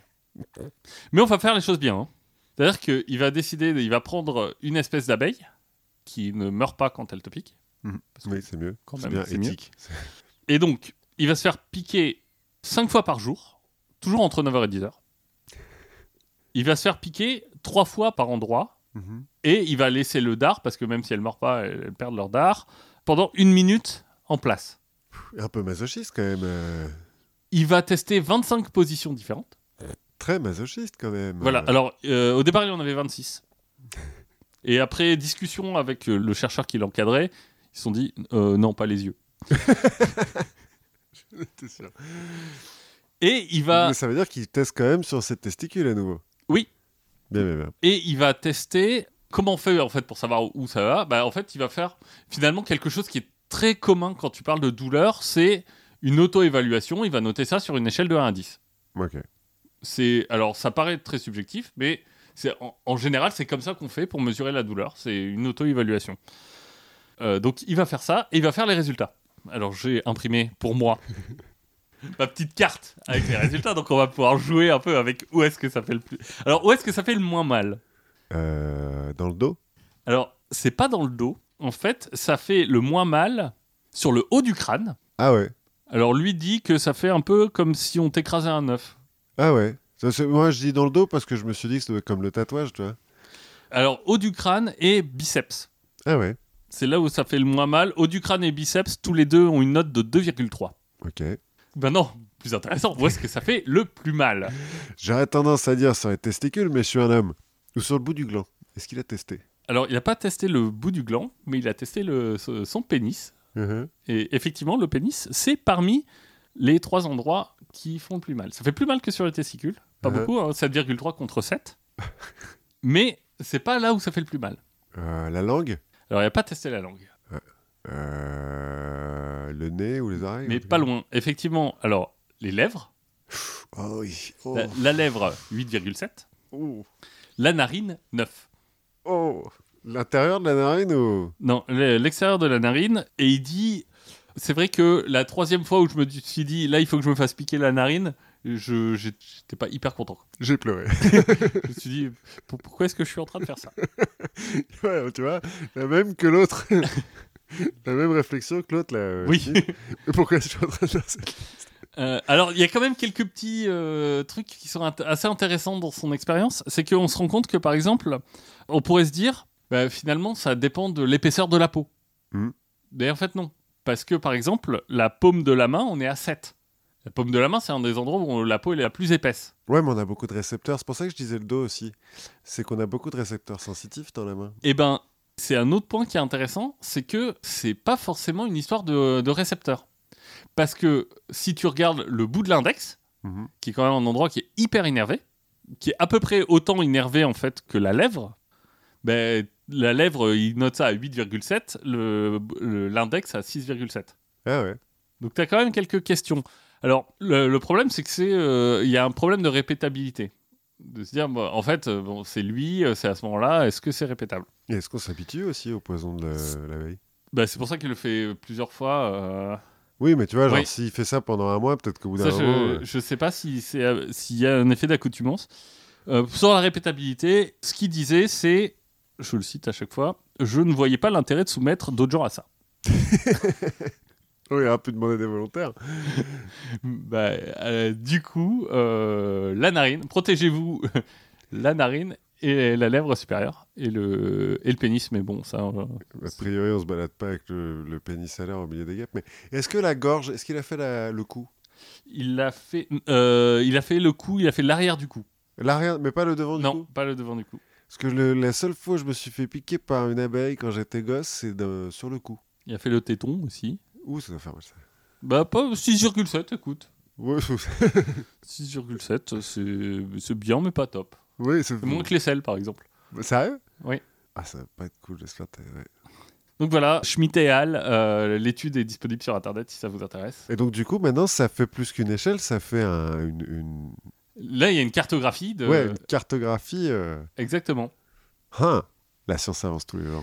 La science avance tous les jours, on en apprend tous les jours. Et on a appris plein de trucs. On a appris plein de trucs. Et du coup, bah, on va continuer à en apprendre. On va continuer à découvrir des choses, à lire vos commentaires, à écouter ce que vous avez à nous dire. Et puis, on se retrouve très bientôt. Et oui, à la prochaine fois.